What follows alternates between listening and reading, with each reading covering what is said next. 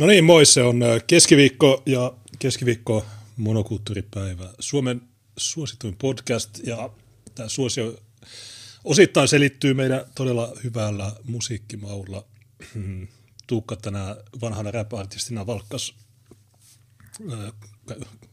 uusia kesähittejä, koska nyt on ilmeisesti virallisesti kesä alkanut. Se on totta, lumet on sulanut ja täällä on aika lämmin. Kaikki paidat on pesussa, niin mulla on vaan tämä rasistinen teepaita. Mulla on ollut mieletön kiire tässä, ää, tehnyt, no mä en kerro siitä, koska en halua, että mun autoa poltetaan, mutta joo, en ehtinyt maanantaina kiva puhe FM tehdä, mutta tänään, ja viime viikolla meiltä Tuukan takia jäi tämä lähetys väliin.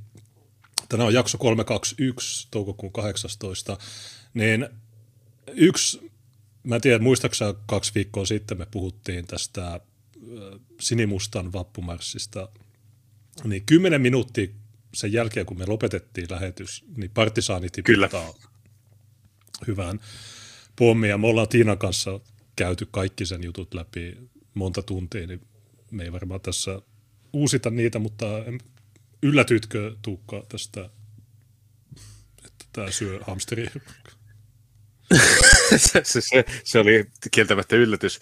Mutta tota, mun nähdä, nähdäkseni se keissi tai hänen taustansa ei tullut ihan täysin yllätyksenä. Tuota, se, mikä mua eniten ehkä itse hämmästytti, oli se, että äh, miksi tuommoisen kaverin annetaan olla niin näkyvissä, niin kuin näkyvässä asemassa siinä liikkeessä, mitä he edustavat. Et, et jotenkin jos sä haluaisit olla poliittisesti aktiivinen ja sulla on tuommoinen henkilöhistoria, niin silloin sä varmaan tekisit sitä pimennossa, tekisit sitä maskinaamalla, sä tekisit sitä nimimerkkiä takaa, mutta sitten kun tulee tämmöinen kaveri, joka tykkää pyörätuoleista ja äh, ham- hamster, hamsteriruuasta ja pikavipeistä, niin sillä ei niin itsellä käy mielessä, että ehkä mä en ole paras profiili tälle toiminnalle. Et se, se oli niin kuin mielenkiintoista, että kuinka sokeita he ovat sille, että tuommoinen yksi tarkastus voi synnyttää vähän kalapaliikkia. Ja äh, laatujulkaisu Varisverkostohan teki tästä äh, meidän vapputapahtumasta myös artikkelin. Äh, Varisverkosto tarkasti faktat ja totesi, että oli ihan huono tapahtuma. Siellä oli vain 60 ihmistä ja tuota, Tampere osoitti, että te ette ole tänne tervetulleita. Tultiin häpäisemään punaisen Tampereen työväen juhla. Jostain kumman syystä he jättivät kuitenkin mainitsematta heidän superaktiivinsa toiminnasta. Jostain kumman syystä Tingander, jonka videot ja toiminta niin oli kovan uudelleenjaon kohteena vielä vappupäivänä, niin nyt kaikessa hiljaisuudessa häntä ei enää muistetakaan. Kuka Tingander? Kuka? En, en, en tunnista. Hm. Tietääkö joku sen oikein? Se, se oli, et, mä, mä näkisin, että jos tämmöinen kaveri, joka niin kuin näyttää suhteellisen harmittomalta, niin omistaa tuommoisen taustan, niin kuinka moni niistä muista, jotka on vähän niin kuin enemmän siellä maskien takana piilossa, niin mitähän tyyppejä siellä on. Olisi joskus hauska selvittää, että jos siellä on vaikka tuommoinen 20 rääkyjä, niin ottaa se 20 kaveria selvittää sitä, minkälainen rikosrekisteri niillä on. Niin siellä saattaisi olla aika, aika moisia tuota, supersuorittajia joukossa. Se tekee, mikä on kaikista jännitä näissä tyypeissä, että se niin kuin suhde vastakkaiseen sukupuoleen on niin häiriintynyt. Että ihan niin kuin on se pylvänäinen tai on se tuota, Sasu Haaponen tai on se tämä kaveri, niin se on aina jotain, jonkin sortin alistamista, uhkailua, väkivaltaa, ja sitten ne kuitenkin pyörii noissa niin kuin feministipiireissä, ja naisfeministit miettii, että tämä on niin kuin paras porukka ikinä. Ja mä oon niin kuin yrittänyt miettiä sitä, että mikä saa ne naiset niin kuin liittoutumaan noiden tyyppien kanssa. Ja sitten, että eikö siellä ole ketään, kuka niin kuin, pyrkisi työntämään noita kavereita pihalle siitä, liiken, siitä niin kuin toiminnasta. No, niillähän kaikilla on jotain luottomerkintöjä tai näitä luottohäiriöitä. Ja no en, se on vaan, että no esimerkiksi Petrahan vinkui enemmän siitä, että partisaani kertoi näistä jutuista. Että se on kuulemma rikollista uutisoida ihmisistä mutta se Ja, joo, siis itse asiassa Petra, Petrahan kommentoi sinne, että tuota, joo, hy, hyvä homma, että tuota, lähdet nyt pois ja vähän mietiskelet, mitä olet tehnyt ja uusin voimin tästä sitten eteenpäin ja niitä perus Petra-juttuja. Mä en tiedä, että onko kuinka paljon Petran toimintaa seurannut Twitterissä, mutta hänellä on mielenkiintoinen tapa ajautua aina tiettyyn viiteryhmään. Eli hän on itsenäinen ajattelija, mutta hän on aina samassa linjassa äärivasemmistolaisten kanssa. Hän niin kuin ajautuu, se on niin kuin sattumaa. Vähän niin kuin Olli Immonen ajautuu valokuviin, niin Petra ajautuu vielä useammin näihin juttuihin. Ja sitten kun mä sanoin, että no, se on hyvä, että kaverista pidetään huolta myös hädän hetkellä, niin Petra heti, että mitä? Ei todellakaan ole mun kaveri, mä en edes tunne koko henkilöä. Minä vaan tulen tänne puolustamaan tätä pyörätuolijäpää, koska äh, mun inhokit eivät pidä siitä, niin se on pakko olla hyvä tyyppi. Tämmöinen tikapuu, ajat, tikapuuhermosta ajattelu mun mielestä vähän erikoista. Eikö olisi helpompi vaan sanoa, että okei, no tämä on paska jätkä, mä, mä en tykkää tästä. No niin, mutta jos otat jonkun toisen, niin sillä on vielä pahempi rikosrekisteri. Tämä oli se, niin kuin, tämä oli se niiden vuoden ehdokas, mutta se ei sitten. Ja tosiaan mä luin ne pöytäkirjat, niin siinä ei kerrota, että millä tavalla se uhri oli liikuntarajoitteinen ja tämä Tinkaderhan oli antanut puhelinnumeronsa, että sitten voi kysyä lisätietoa, niin mä yritin soittaa, niin mä olisin kysynyt, että oliko se pyörätuoli vai, vai millä tavalla liikuntarajoitteinen. Mutta sä luet niitä juttuja, niin se 16-vuotias muija sanoi, että se ei tiennyt, että pakotettu suuseksi on rikos. Niin tämä on myös mielenkiintoinen juttu, että suvak tai nämä antifat, niin niille vääränlainen katsekin on raiskaus – mutta sitten niiden omat tyypit ei edes tiedä, että pakotettu suuseksi on raiskaus. Niin nämä, nämä on laajentanut sitä määritelmää niin paljon, että oikeastaan mikä tahansa paitsi itse raiskaus on raiskaus. Niin tämä, tämä tuo tämmöisiä kommunikaatio-ongelmia niiden kanssa ja siksi ne on niin raivoissa, mutta ei se, harmi vaan, että, että me ei saatu sitä uutista silloin, koska no, se olisi, no, se olisi pitkittänyt niin, lähetystä se, tosi paljon se olisi kyllä ollut hauska käydä jo silloin läpi niin kuin uuni, uuni kuumana. Mutta tota, ehkä tämä hauska tämä jälkiselvittelykin, koska Dimitrilla tuli ensin se oma ketju, missä oli just tätä, että, tuota, että tätä niin kuin rasismia patriarkaatti aiheuttaa ja se on jokaisessa meistä. Ja jos me nyt luetaan tämmöistä mustan feministisössytyksiä, niin ehkä Tinkanen reisillä on raiska pyörätuolista olevia tyttöjä okei, okay, ihan hieno teikki, mutta tuota, tämäkin käännettiin sille, että se johtuu yhteiskunnasta, se johtuu kulttuurista, joka niin kuin kanavoi sitä pahaa patriarkaalista myrkkyään, ja meidän pitää nyt heittää tuhkaa päällemme ja ruoskia itseämme selkään sukupuolena ja koko valkoisena rotuna, että me olemme ajatuneet tähän pisteeseen. Kyse on kuitenkin siitä, että monet näistä tyypeistä, niin mä en tiedä, mulla on tämmöinen pieni uskomus, että on olemassa ideologisesti vasemmistolaisia ihmisiä, jolla on ihan oikea aate, aatetaustalla, arvopohjataustalla, he tekevät päätöksiä sen nojalla, mutta tuo heidän yhteisönsä, niin sehän hyväksyy kaikki poikkeavat luonteet, kaikki poikkeavat seksuaalisuuden ilmaisut, eli käytännössä perversit ihmiset. Ja tuohan toimii turvapaikkana perverseille ihmisille. Niin totta kai, jos sulla on semmoinen yhteisö, joka ei tuomitse pervoja, niin sitten sinne tulee pervoja, ja ne pervot käyttäytyy tuolla tavalla.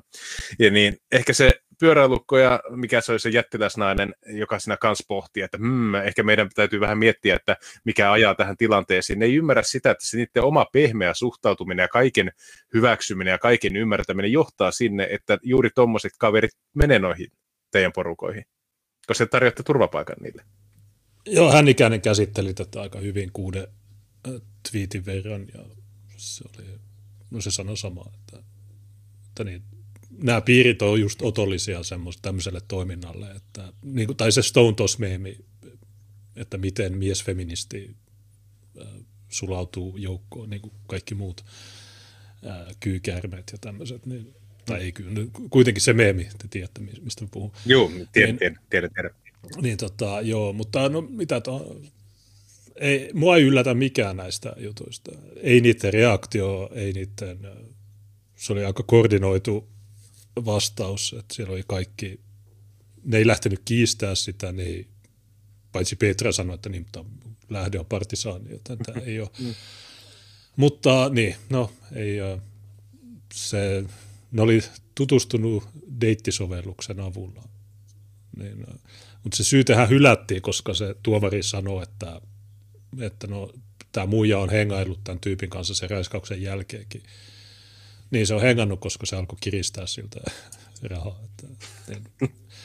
Mutta niin, se, se pitäisi saada oikeasti haastatteluun ja kysyä siltä, mutta ja koska se ei vastaa kunnolla, vaikka se teki sen, niin kuin, että joo, mä kerron kaiken teille, mutta ei se oikeasti kerro, niin oikeastaan tässä vaan jää semmoinen, että, että jokainen voi arvailla, että minkälaista se, se toiminta on ollut. Ja uskoisin, että monet ei välttämättä tiedä, se pitää niin kuin, selkeästi. Niin, ja siis niin, jos miettii vielä tuota profiilia, mikä noissa kavereissa on, siis kuten sanot, siellä on niitä kaiken näköisiä, no siellä on heroinivetäjiä, eikä tämä kumisilmä ole aika, aika kova ottaa roinaa, ainakin hän on aiemmin niin kommentoinut. Ja sitten se on pikkurikollisia, siellä on mielenterveysongelmaisia tyyppejä. Mutta jos me mennään vähän historiasta taaksepäin ja mietitään jotain vaikka 20- ja 30-luvun Saksaa, ja siihen aikoihin, kun Berliinissä käytiin tätä Kampfzeitia, kamppailun aikaa, jolloin tuota, kansallissosialistit ja kommunistit taisteli katujen hallinnasta, niin silloinkin kommunistien joukossa oli hyvin paljon muitakin kuin mitään tekö, työläisaktiiveja. Et esimerkiksi tämä kaveri, joka tuota, niin kuin suoritti t- lopulta tämän Horst Wesselin tuota, murhan, niin hän oli Ali Höhler, ja Ali Höhler, hän ei, vaikka hän oli tuota kommunistisen prikaatin jäsen, niin äh, hän, hän oli ammatiltaan pikkurikollinen ja parittaja. Et siis siellähän on, on aina noissa piireissä pyörinyt semmoista porukkaa, joka ei, no sanottaisiko, on vähän yhteiskunnan ulkopuolista. Se on Eikö hyvä tätä... kasvualusta tuommoisille kavereille. Eikö näitä sanottu lumpen proletariaatiksi? No sanottiin joo, ja sitten jos miettii jotain vaikka Venäjän vallankumousta, niin okei, siellä oli tämmöinen kommunistinen, bolsevistinen kaaderi, joka tuota, johti sitä orkesteria, mutta ne hyvin paljon hyö, hyöty siitä, että se porukka, joka suoritti niitä tuota, rikkaiden alueiden haltuunottoja ja tuota, järjestyksen ottamista kaupungeista, eli nämä punakartit ja punakartien lähellä olevat tyypit, niin oli kaiken näköisiä vankilaista vapautettuja raiskaajia ja pyromaaneja ja tämmöisiä lainpuolen kulkijoita, miten ne valjasti siihen toimintaan mukaan. Ja miksi ei olisi? Jos sä haluat niin kun, saada järjestelmän romahtamaan, niin silloinhan sun kannattaa liittoutua tosi semmoisten tyyppien kanssa, joilla ei ole mitään esteitä omassa käyttäytymisessä. Niin, mutta no sä tota, huomioon sitä, että Chicagossa oli uhreja ja va, ilman vasemmista tai ilman näitä pikavippiä hamsteriruoka syöjiä, niin meillä, meillä ei ole kahdeksan tunnin työpäiviä töitä. Joten... Niin, näähän nykyaikana puhuukin tosi paljon niin kuin, työntekijöiden oikeuksista tai tuota, pääoman uudelleenjaosta ja tämmöisistä kysymyksistä, jotka ehkä aikoinaan saattanut vasemmistoa kiinnostaakin. Miksi tai sinä, työväenliikkeestä. Miksi sinä häpäiset työväen juhlan, mm. kun sä voisit antaa niitä Mutta... Totta. Sitten se pik- pikkuinen uutinenhan tuossa nyt oli, että me sinimustaliikkeen keräysaika päättyi sähköisten hakemusten paperisten hakemusten tai kannatuskorttien siis keräysaika päättyi ja niitä saatiin noin karvan verran vajaa 5300 korttia yhteensä, ja aika monelle ihmiselle on päässyt kertomaan nyt, että miten toimii korttikeräys. Siellä on Taneli Hämäläinen ja Sami Eerola. Okei, no se, että Sami Eerola ei tiedä asioita, se ei tule kellekään yllätyksenä, mutta Taneli Hämäläinen on Anna Kontulan avustajana eduskunnassa, niin hänellekin joutui kertomaan, että miten kannat, kannatuskortit toimivat. Hän, he, he siis luulivat Samin kanssa, että se on niin kuin vuoden sisälle pitää saada se 5000 korttia, ja se aina vanhenee yhdestä päivästä, kun tullaan seuraavaan päivään. Se on niin kuin ikuisesti pyörivä kehä. Ne luulee, että se korttikeräys toimii tällä tavalla. Tosi hieno juttu, se ei toimi niin, vaan ministeriö sanoo, että mistä se alkaa ja mihin se päättyy, ja sillä pitää siinä välissä saada ne kortit. Jos ei saa, niin sitten haetaan lupaa uudestaan. Simple as that. Ja sitten tuli niin kuin, ihmisiä sanomaan, että oho, no ei ne saanut niitä kortteja kasaan, koska näitä sähköisiä oli vain 4200, vai paljonkohan niitä nyt loppujen lopuksi oli, niin sitten niille ihmiset piti sanoa, että lukekaapa se pieni teksti siellä. Ne oli pääosin näitä Biffin, Biffin vakio va- vakio Twitteristä, niin heille piti sanoa, että katsoa, se on pieni kohta, kun puolue kerää myös paperisia kortteja. Hmm, okei. Okay. Paperisia kortteja on 1040. Hmm. Ne on palautettu tuonne oikeusministeriöön. Hmm, okei. Okay. Ja mitä nyt tehdään? Me otetaan puolitoista kuukautta ja tuota, he suorittavat laskennat siellä ja toivotaan, että riittää. Se, siellä on nyt sen verran 300 korttia sitä puskuria. Toivotaan, että se riittää. Eikä siinä muuta. Nyt alkaa vähän niin kuin kesäloma, koska kortteja ei voi enää kertaa. Joo, ei olisi kannattanut kertoa niistä paperisista. Vaikka koko, sä oot niin koko kesän mainostanut, että joo, täällä kerätään kortteja ja nyt saatiin näin ja näin monta paperista, mutta ei ne muista. Niin olisi, parempi, olisi ollut parempi vaan sanoa, että no joo, ei me saatu 5000, mutta koska oikeusministeriö ja valkoinen ylivalta, niin meille riittää, ei meitä 5000, niin se on teille. Meillä on pari, meitä, yksi meidän kortti on viistäjäkortteja ja niin edelleen.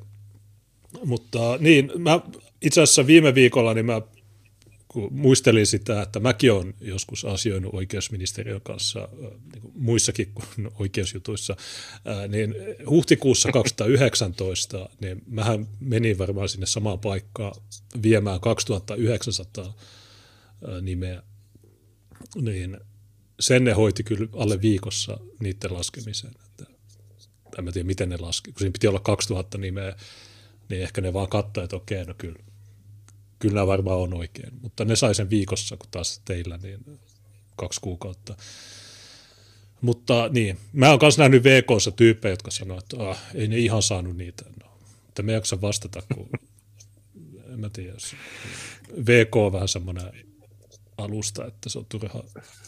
Ja muutenkin nämä kirjalliset keskustelut, ne ei näitä jaksa.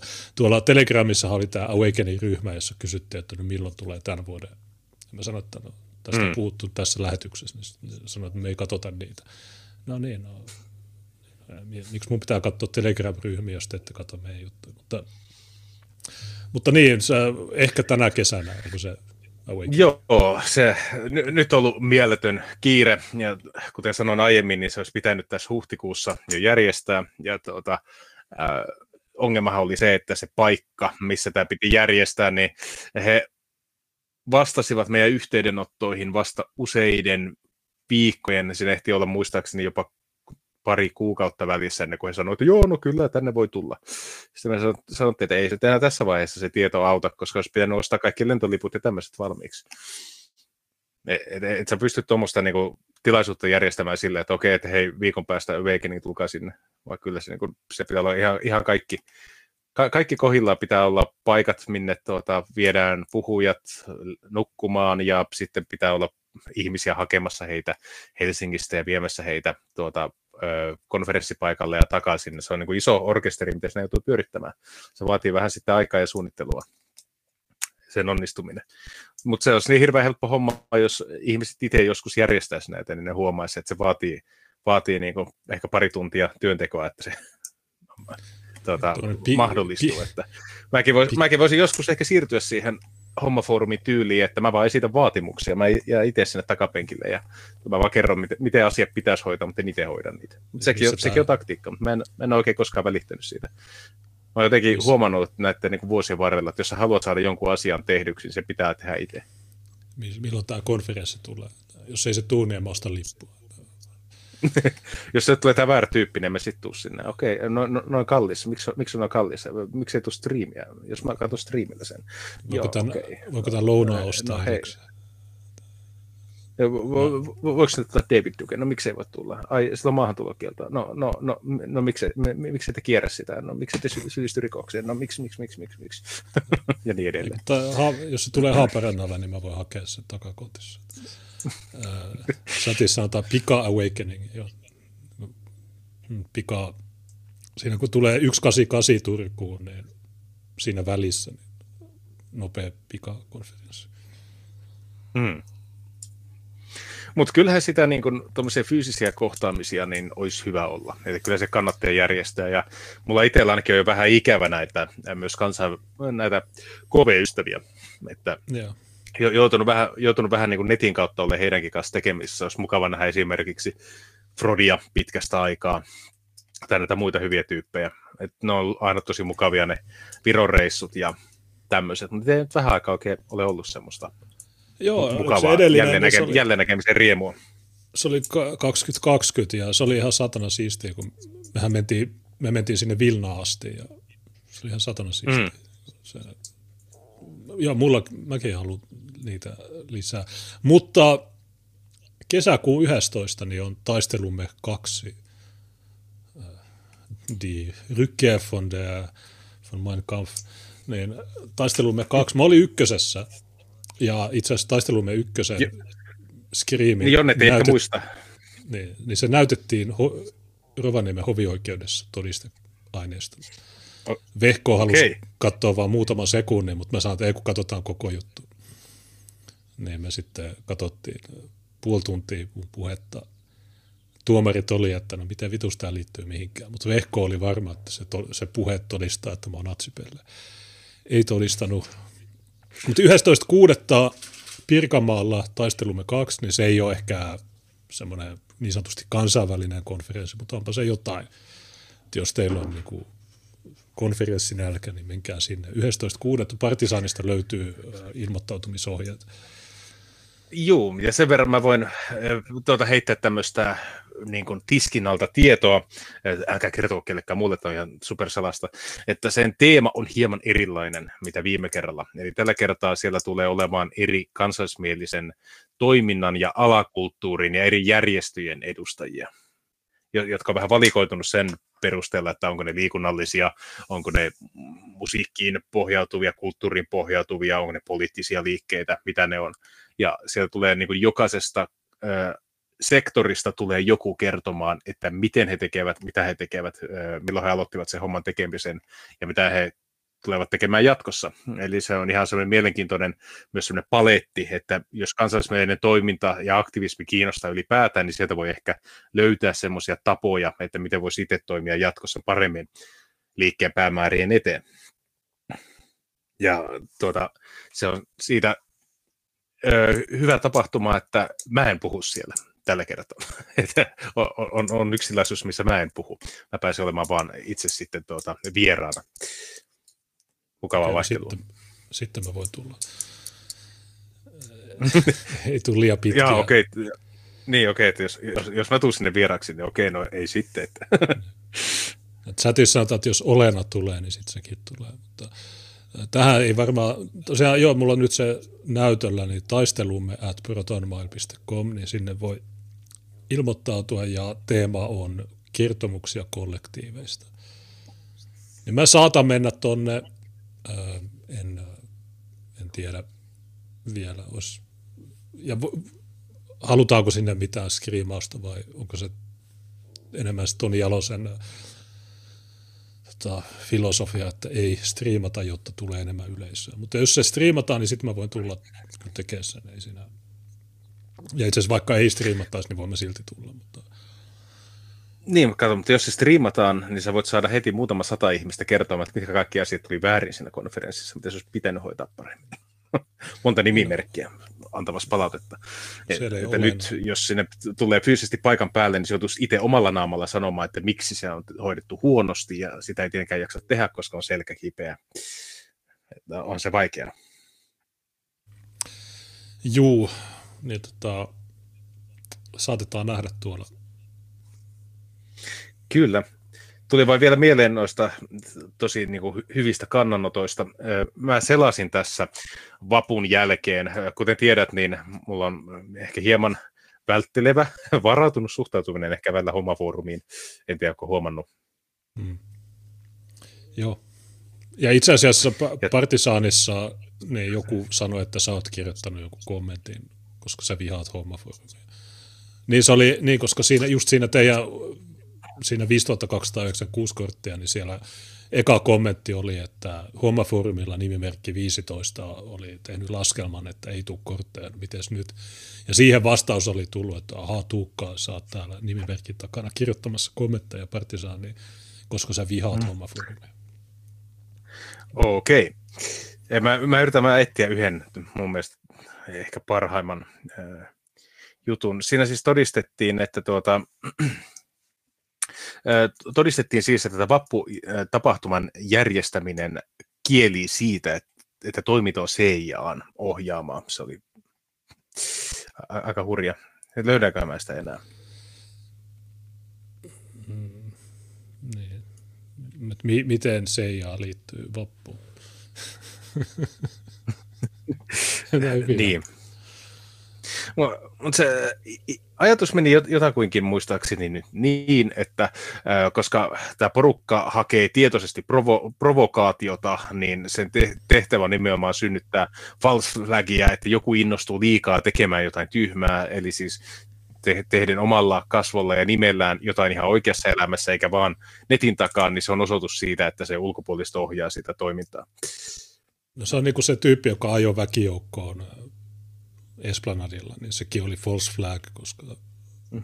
mystiset syyt. Mutta tämä CIA-kytkös, niin ehkä, koska demarit liittyy, demarit pitää vappupuheita ja demarit on jonkun salaliittoteorian mukaan, niin ne on saanut rahoitusta CIAlta, niin, äh, niin jos, jos, se, jos se juot vappu simaa, niin sä oot, sä oot käytännössä CIA-agentti. Mm. Sä syöt munkkeja.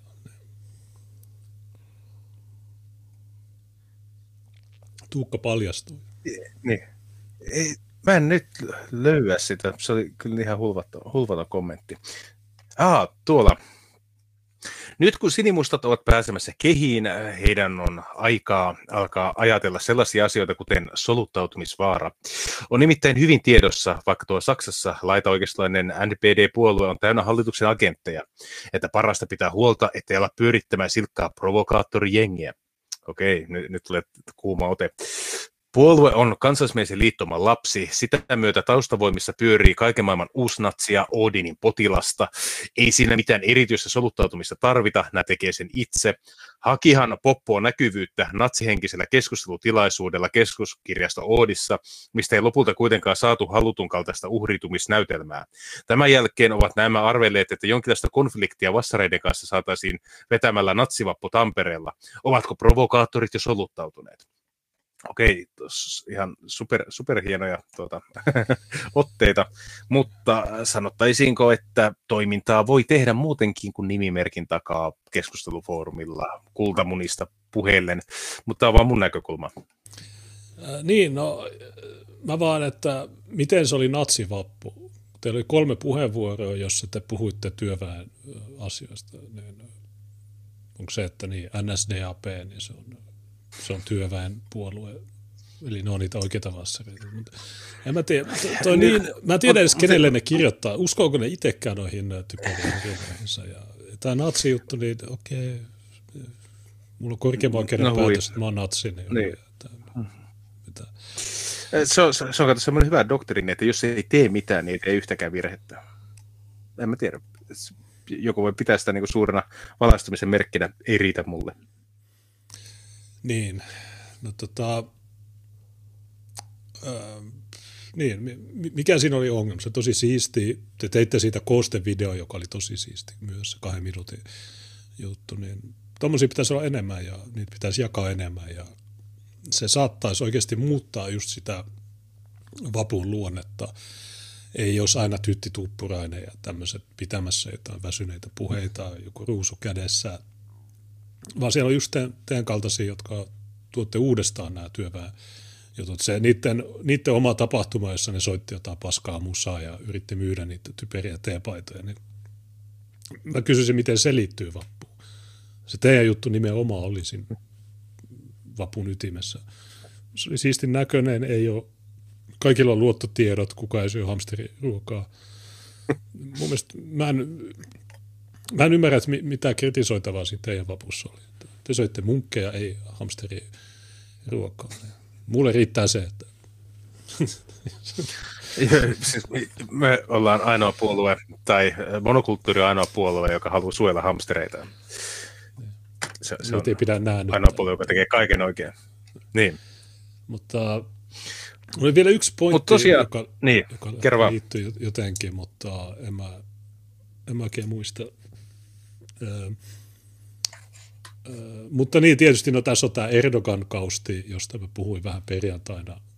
Ja perjantain lähetyksessä me paljastiin kaikki NATO-maat, niitä on 30. Hmm. Ja mä totesin, että Turkki näyttää olevan ainoa rodullistettu NATO-jäsen, jos, jos Ranskaa ja Saksaa ja Ruotsia ei, ei niin Ruotsi ei kuulu NATOon. Jos Ranskaa, Britanniaa Saksaa ei lasketa, niin Turkki on ainoa ruskea valtio. Niin se on hyvä, että meillä on Erdogan näissä päättävissä pöydissä ää, niin kuin kertomassa faktoja. Ja nythän ilmeisesti tänään on tullut sitten ilmoitus, että tämä Suomen NATO-juttu, niin tämä hylätä, tuli hylsy Erdoganin takia tai ansiosta, riippuen, että kumpaa puolta. Sinimustaa liikettä on syytetty natottajaksi ja putinistiseksi samaan aikaan. Siitä huolimatta, että on, teillä on tiedote, jossa kerrotaan, miksi ei NATO. Niin, siitä on, tuota, siitä on paljon kysytty, se me ollaan kirjoitettu siitä, ja mä sinänsä ymmärrän sen, mikä ihmisten reaktio on. Halutaan turvaa, halutaan amerikkalaisia leluja, halutaan olla osa jotain puolustusliittoa, ettei kävisi samalla tavoin kuin Ukrainassa, mutta ehkä mä itse näen tämän asian vähän sillä tavalla, että ei, ei puhuta pelkästään tästä konfliktista, puhutaan siitä, että NATO on samaan aikaan myös arvoyhteisö, sen lisäksi, että se on puolustusliitto, ja jos ei tällä hetkellä vielä tee tiukkoja arvovalintoja, niin onko mitään takeita siitä, ettei se tekisi niitä esimerkiksi tulevaisuudessa. Yksi, tämä liittyy tähän Turkkiinkin siltä osin, että Turkkihan on aseiden vientikiellossa. Turkki on NATO-maa, mutta sinne ei myydä Naton parhaimpia aseita johtuen maan käymästä sodasta Pohjois-Syyriassa johtuen ihmisoikeustilanteesta ja johtuen kurdeihin kohdistuvista toimista, jotka on Amerikan liittolaisia ja niin edelleen. Joku voi sanoa, että okei, no se on hyvä, että Turkille, Turkin islamistihallinnolle ei anneta parhaimpia amerikkalaisia aseita.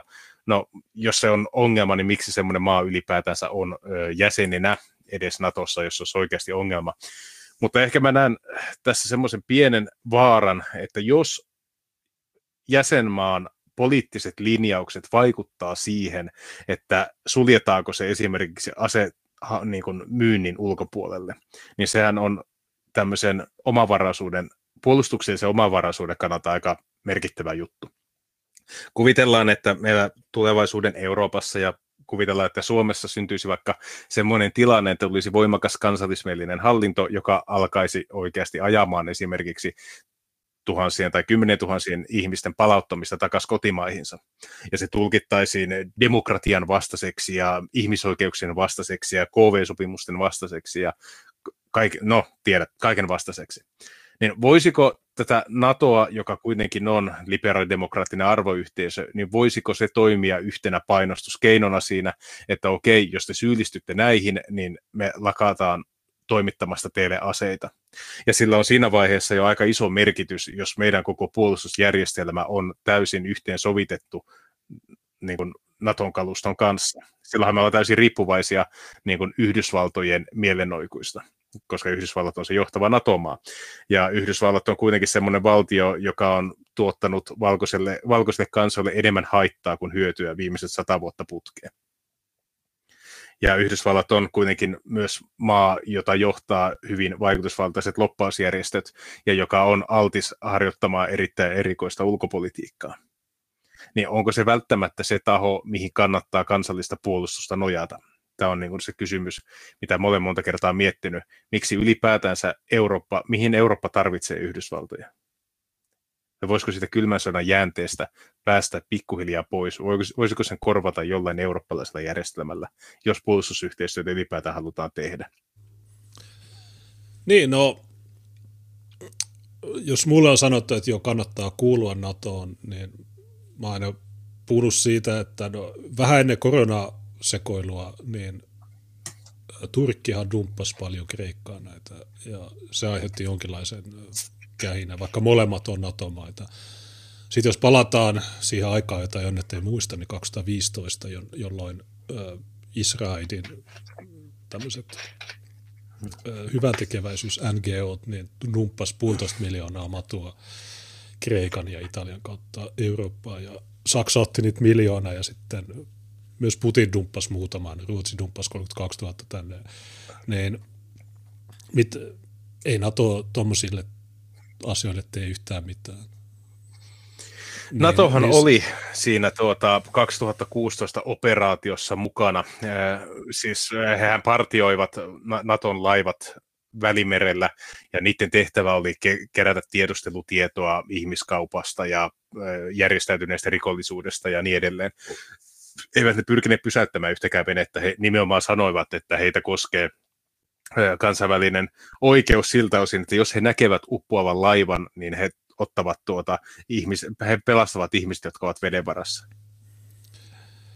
Niin, niin Eli tota, Eli juuri, juuri, se, eli juuri semmoisessa tilanteessa, mihin tarvittaisiin puolustusyhteistyötä, eli siellä olisi useamman maan laivat katsomassa, että mitkä matut ei tule yhden maan kontolle, niin se toimiikin niin päin, että siellä on kansainvälisiä tahoja, jotka nimenomaan tuo niitä ihmisiä Eurooppaan, ja sitten on kansalliset hallinnot, jotka niin kuin joutuu yksin taistelemaan vyöryjä vastaan niin kuin esimerkiksi Puolan tilanteessa, niin mun mielestä silloinhan väläyteltiin myös, että pitäisikö Frontexin ottaa Puolan raja haltuun, pitäisikö Naton ottaa Puolan raja haltuun, ja kuitenkin oikea vastaus on se, että ainoa mihin, se, mihin suomalaisetkin pystyi luottamaan oli se, että se on Puolan kansallisen hallinnonalaisuudessa, koska Puolasta ei halua niitä tyyppejä. Niin. Niin tavallaan NATO on vähän niin kuin Frontex, eli ne kantaisi laukkuja lisää. Ja lisäksi se, että jos Suomi liittyisi niin ja Putin kostotoimenpiteenä alkaisi dumppaa miljoonia matuja, me, mitä me sitten tehdään? Kun... Niin, varsinkin nyt, kun meidän oma hallinto, hallitushan totesi, että turvapaikan hakeminen pysyy perusoikeutena, tapahtuisi vaikka mitä.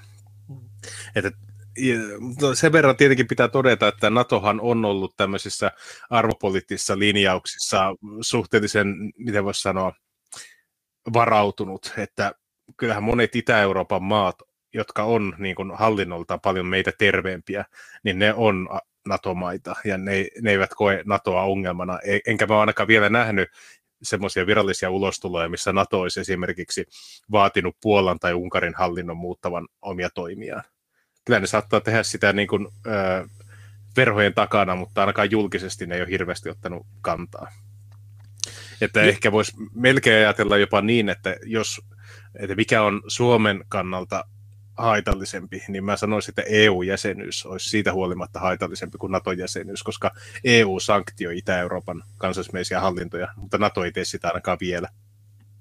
Niin, eikä ne Turkin homofobiasta paljon puhu, mutta, mutta tosiaan niin, jo, monet sanoivat, että no joo, mutta Baltian maat, niin niilläkin on raja Venäjän kanssa ja silti ne on NATO-maita. Mutta joo, ensin, mutta ensinnäkin se niiden raja on paljon pienempi ja toiseksi niin Natosta riippumatta, niin jos Putin dumppaa niitä matuja, niin ei ne päästä niitä.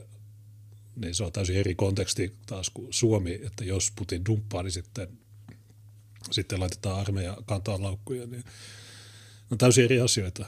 Niin Natosta ei ole mitään hyötyä, jos käytetään tätä niin lainausmerkeissä hybridi uhkaa pakolaisasetta tai en tiedä miksi sitä sanotaan hybridiuhaksi, tosi tyhmä termi, mutta, mutta niin, se voi, Putin voi kiertää tämän tällä, että se lähettää matuja eikä sotilaita. Mitä sitten tapahtuu? Ei mitään. Ne majoitetaan, niin kuin 2016. Niin, ja sitten tietenkin se kansalliset hallinnothan pystyy siitä kieltäytymään, että onko esimerkiksi NATOlla pysyviä varuskuntia jäsenmaissa vai ei. Ja mun näkökulmasta ylipäätään, että täällä olisi vieraan vallan joukkoja, niin se on asia, mitä mä en halua. Mä haluan, että Suomen maaperää puolustaa vain ja ainoastaan Suomen oma armeija, Suomen omat puolustusvoimat, jotka on kansallisen hallinnon alaisuudessa. Mutta... Eh, sinänsä, sinänsä mä ymmärrän Baltian maita, että heillä se on sinänsä pakkotilanne, koska he ovat niin pieniä väestöllisesti, että ei heillä ole mitään puolustuskapasiteettia.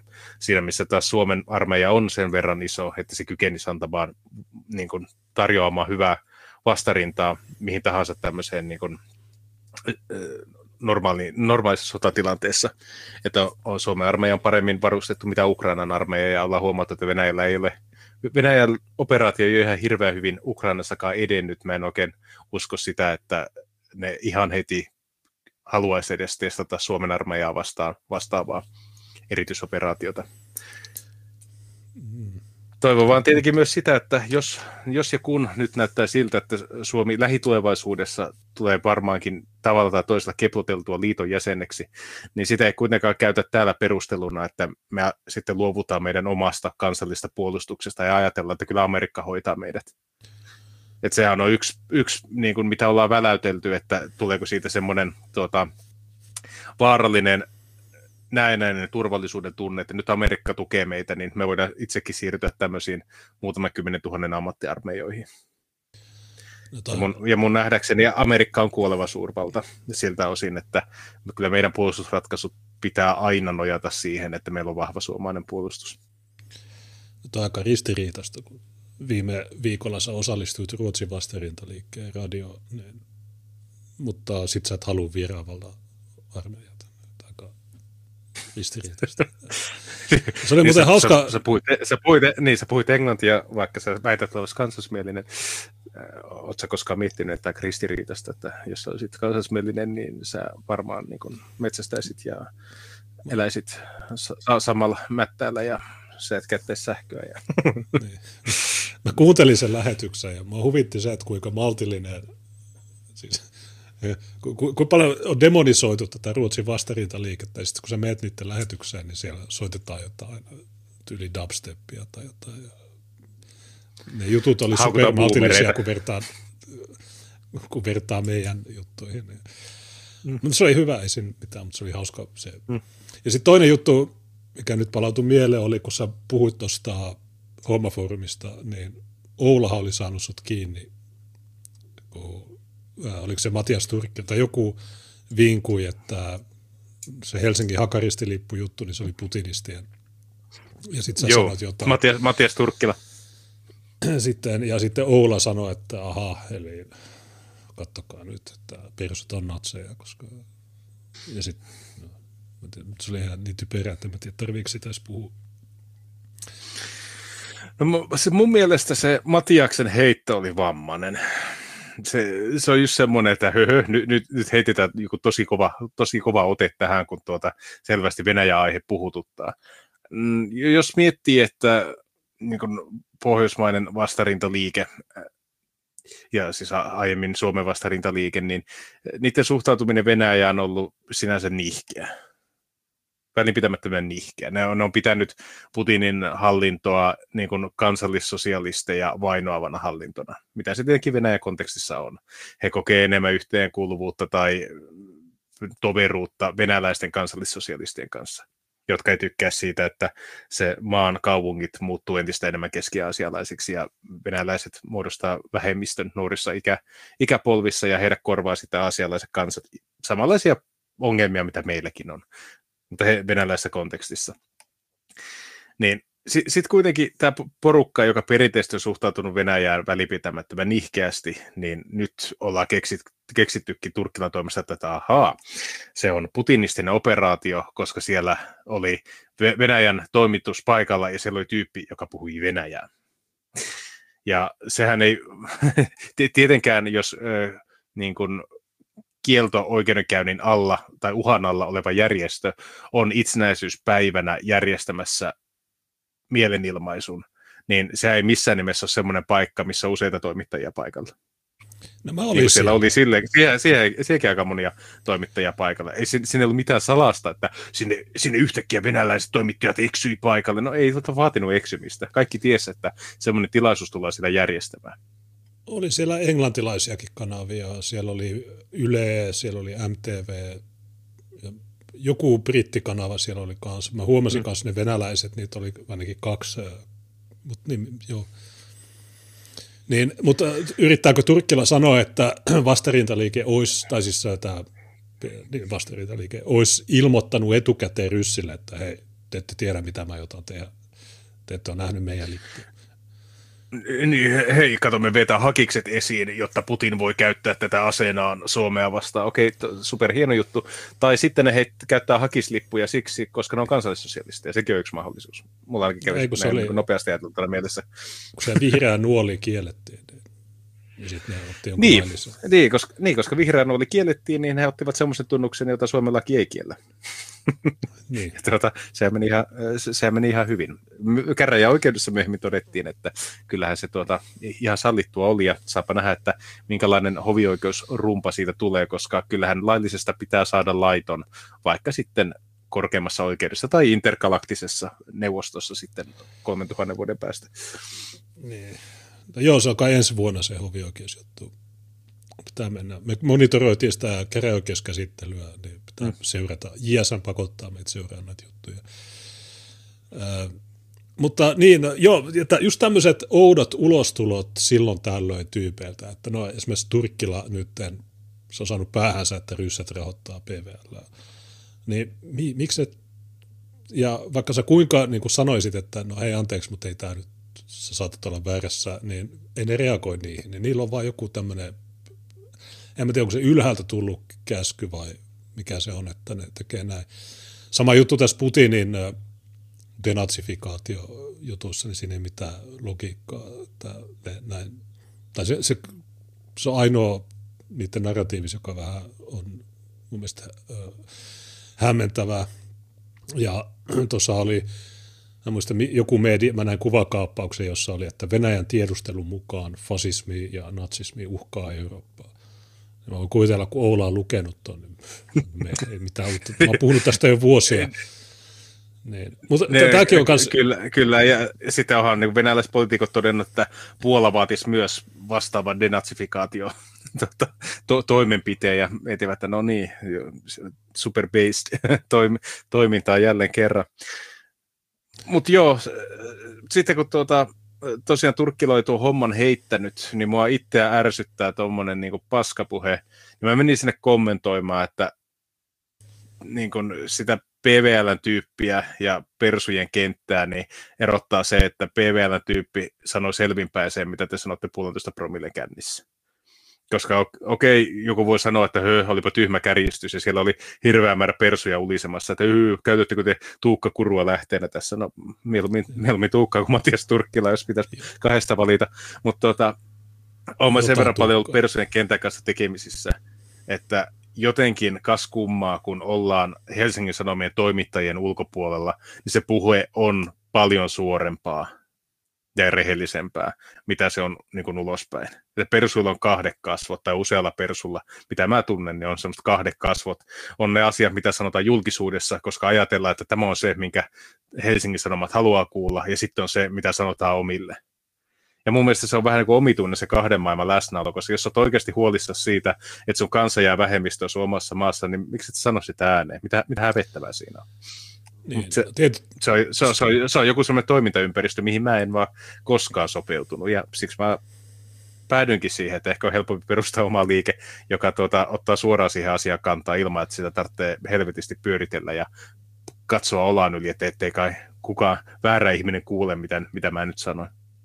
Tämä on vähän sama juttu kuin silloin, kun Teuvo Hakkarainen tai Anu Turtiainen irtisanoutui etnonationalismista. Mä sanoin, että miten vitussa nämä kaksi tyyppiä, mutta joko ne ei tiedä, mitä se sana tarkoittaa, tai sitten niitä on käsketty olemaan tällä. Ja ei se mitään. Tietysti voi sitä politiikkaa harjoittaa silläkin, että, että okei, että julkisuudessa niin mä oon tämmöinen maltillinen maahanmuuttokriitikko, mutta sitten saunalauteilla niin mä oon Full HD-natsi. Uunittaja.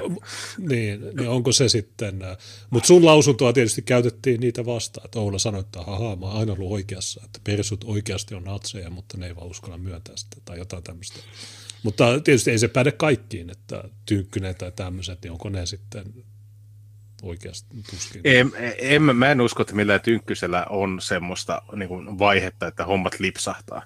Koska tuota, tynkkynenhän ei ole siis jos Tynkkynen ei olisi perussuomalaisissa, niin se olisi jossain toisessa puolueessa ihan samankaltainen toimija. Se, sehän on, mitä mä oon sanonut, että hän on artisti ehkä enemmän kuin poliitikko.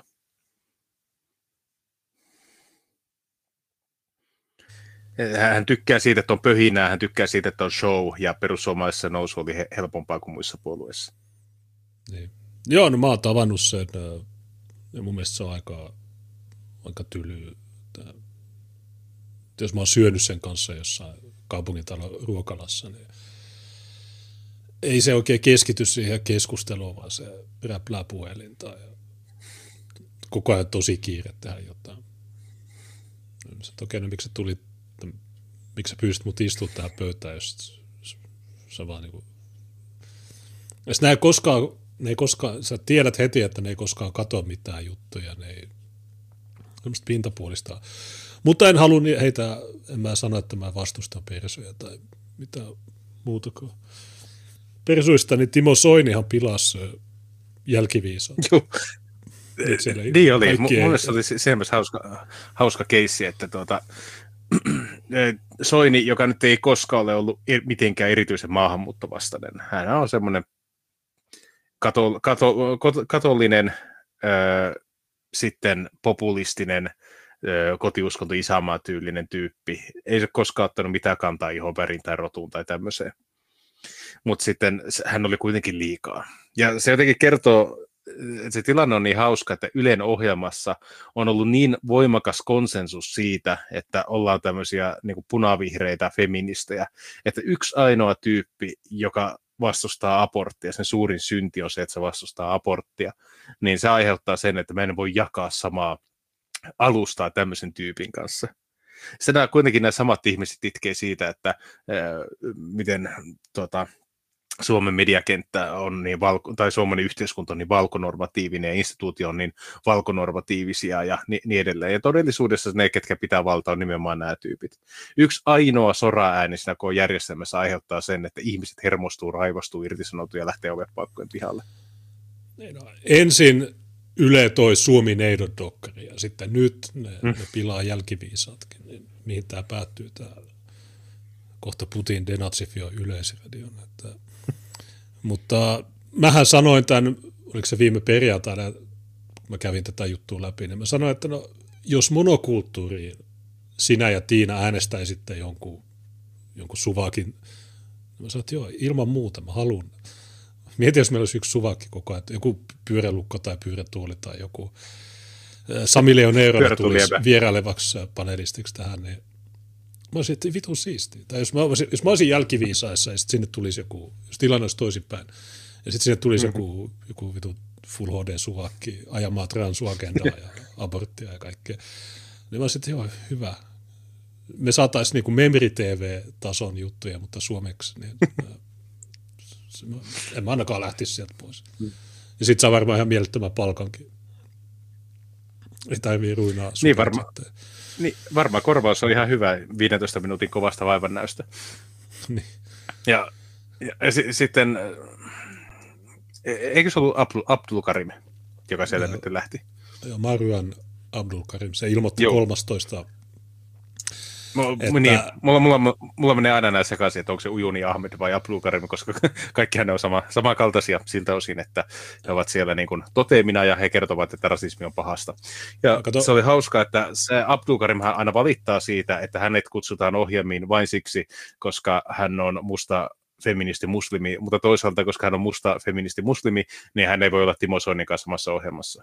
Et se on jotenkin, nämä ihmiset nauttii siitä, että he pääsevät ihovärinsä ansiosta julkisen sektorin niin kuin alustalle heidän palkkalistoille, ne pääsee tykittämään sitä omaa agendaa ja kaikki ainoastaan kehuu niitä, kun oi, että kun sä oot ihana, kun sä osaat, osaat puhua tolleen ja osaat varmaan kirjoittaakin, sä oot tosi fiksu ja kiva ja silleen. Meidän oma pikku lemmikki. Mä, mä osaan erottaa Mut sitten ujun. Pitäisi, no, mutta sitten pitäisi kuitenkin niin kuin, leikkiä, että he ovat siellä jonkun muun syyn takia kuin se, että he ovat eksoottisia se on omituinen, omituinen leikki, paskatesti. Mä osaan erottaa Ujunin ja Marwanin.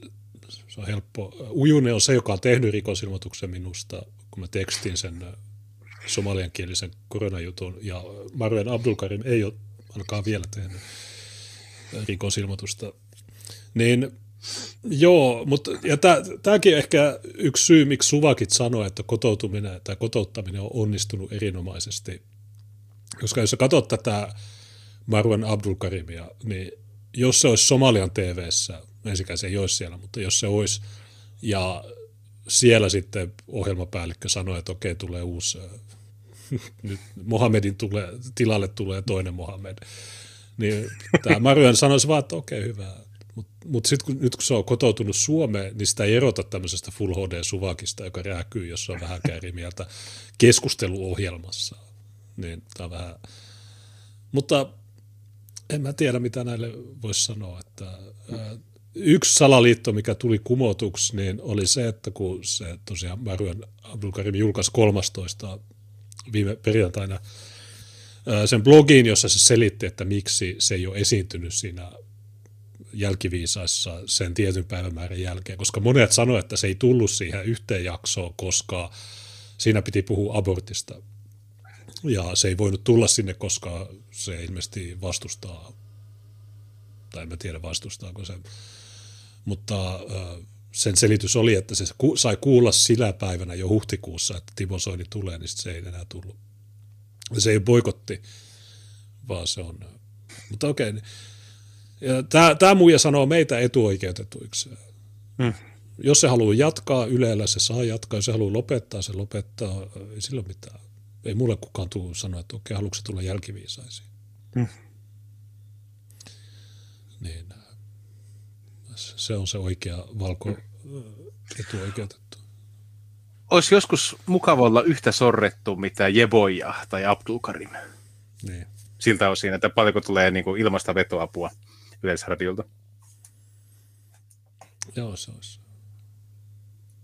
Olisi aika siistiä. Tota, pidetään tässä vaiheessa pieni vessatauko. Palataan ihan sen jälkeen varsinaisiin aiheisiin. Okei. Okay. No, mulla ei ole hätää, niin mä voin jatkaa tässä. Mä voin esitellä muusia Bluetooth, Bluetooth-kuulokkeita. Yes. Joo. niin, niin tosiaan mä hommasin tämmöisen Bluetooth-laitteen mutta tämä ohjeen mukaan tähän saa kaksi kuuloketta, mutta mä, en ole, mä hain tuon eilen postista, niin äh, tuohon pitäisi saada kaksi. Kun pointti on se, että Tiinakin voisi olla langattomilla kuulokkeilla, mutta en mä, en mä onnistunut ainakaan vielä. Mutta silloin kun yhdet kuulokkeet on, niin silloin tämä toimii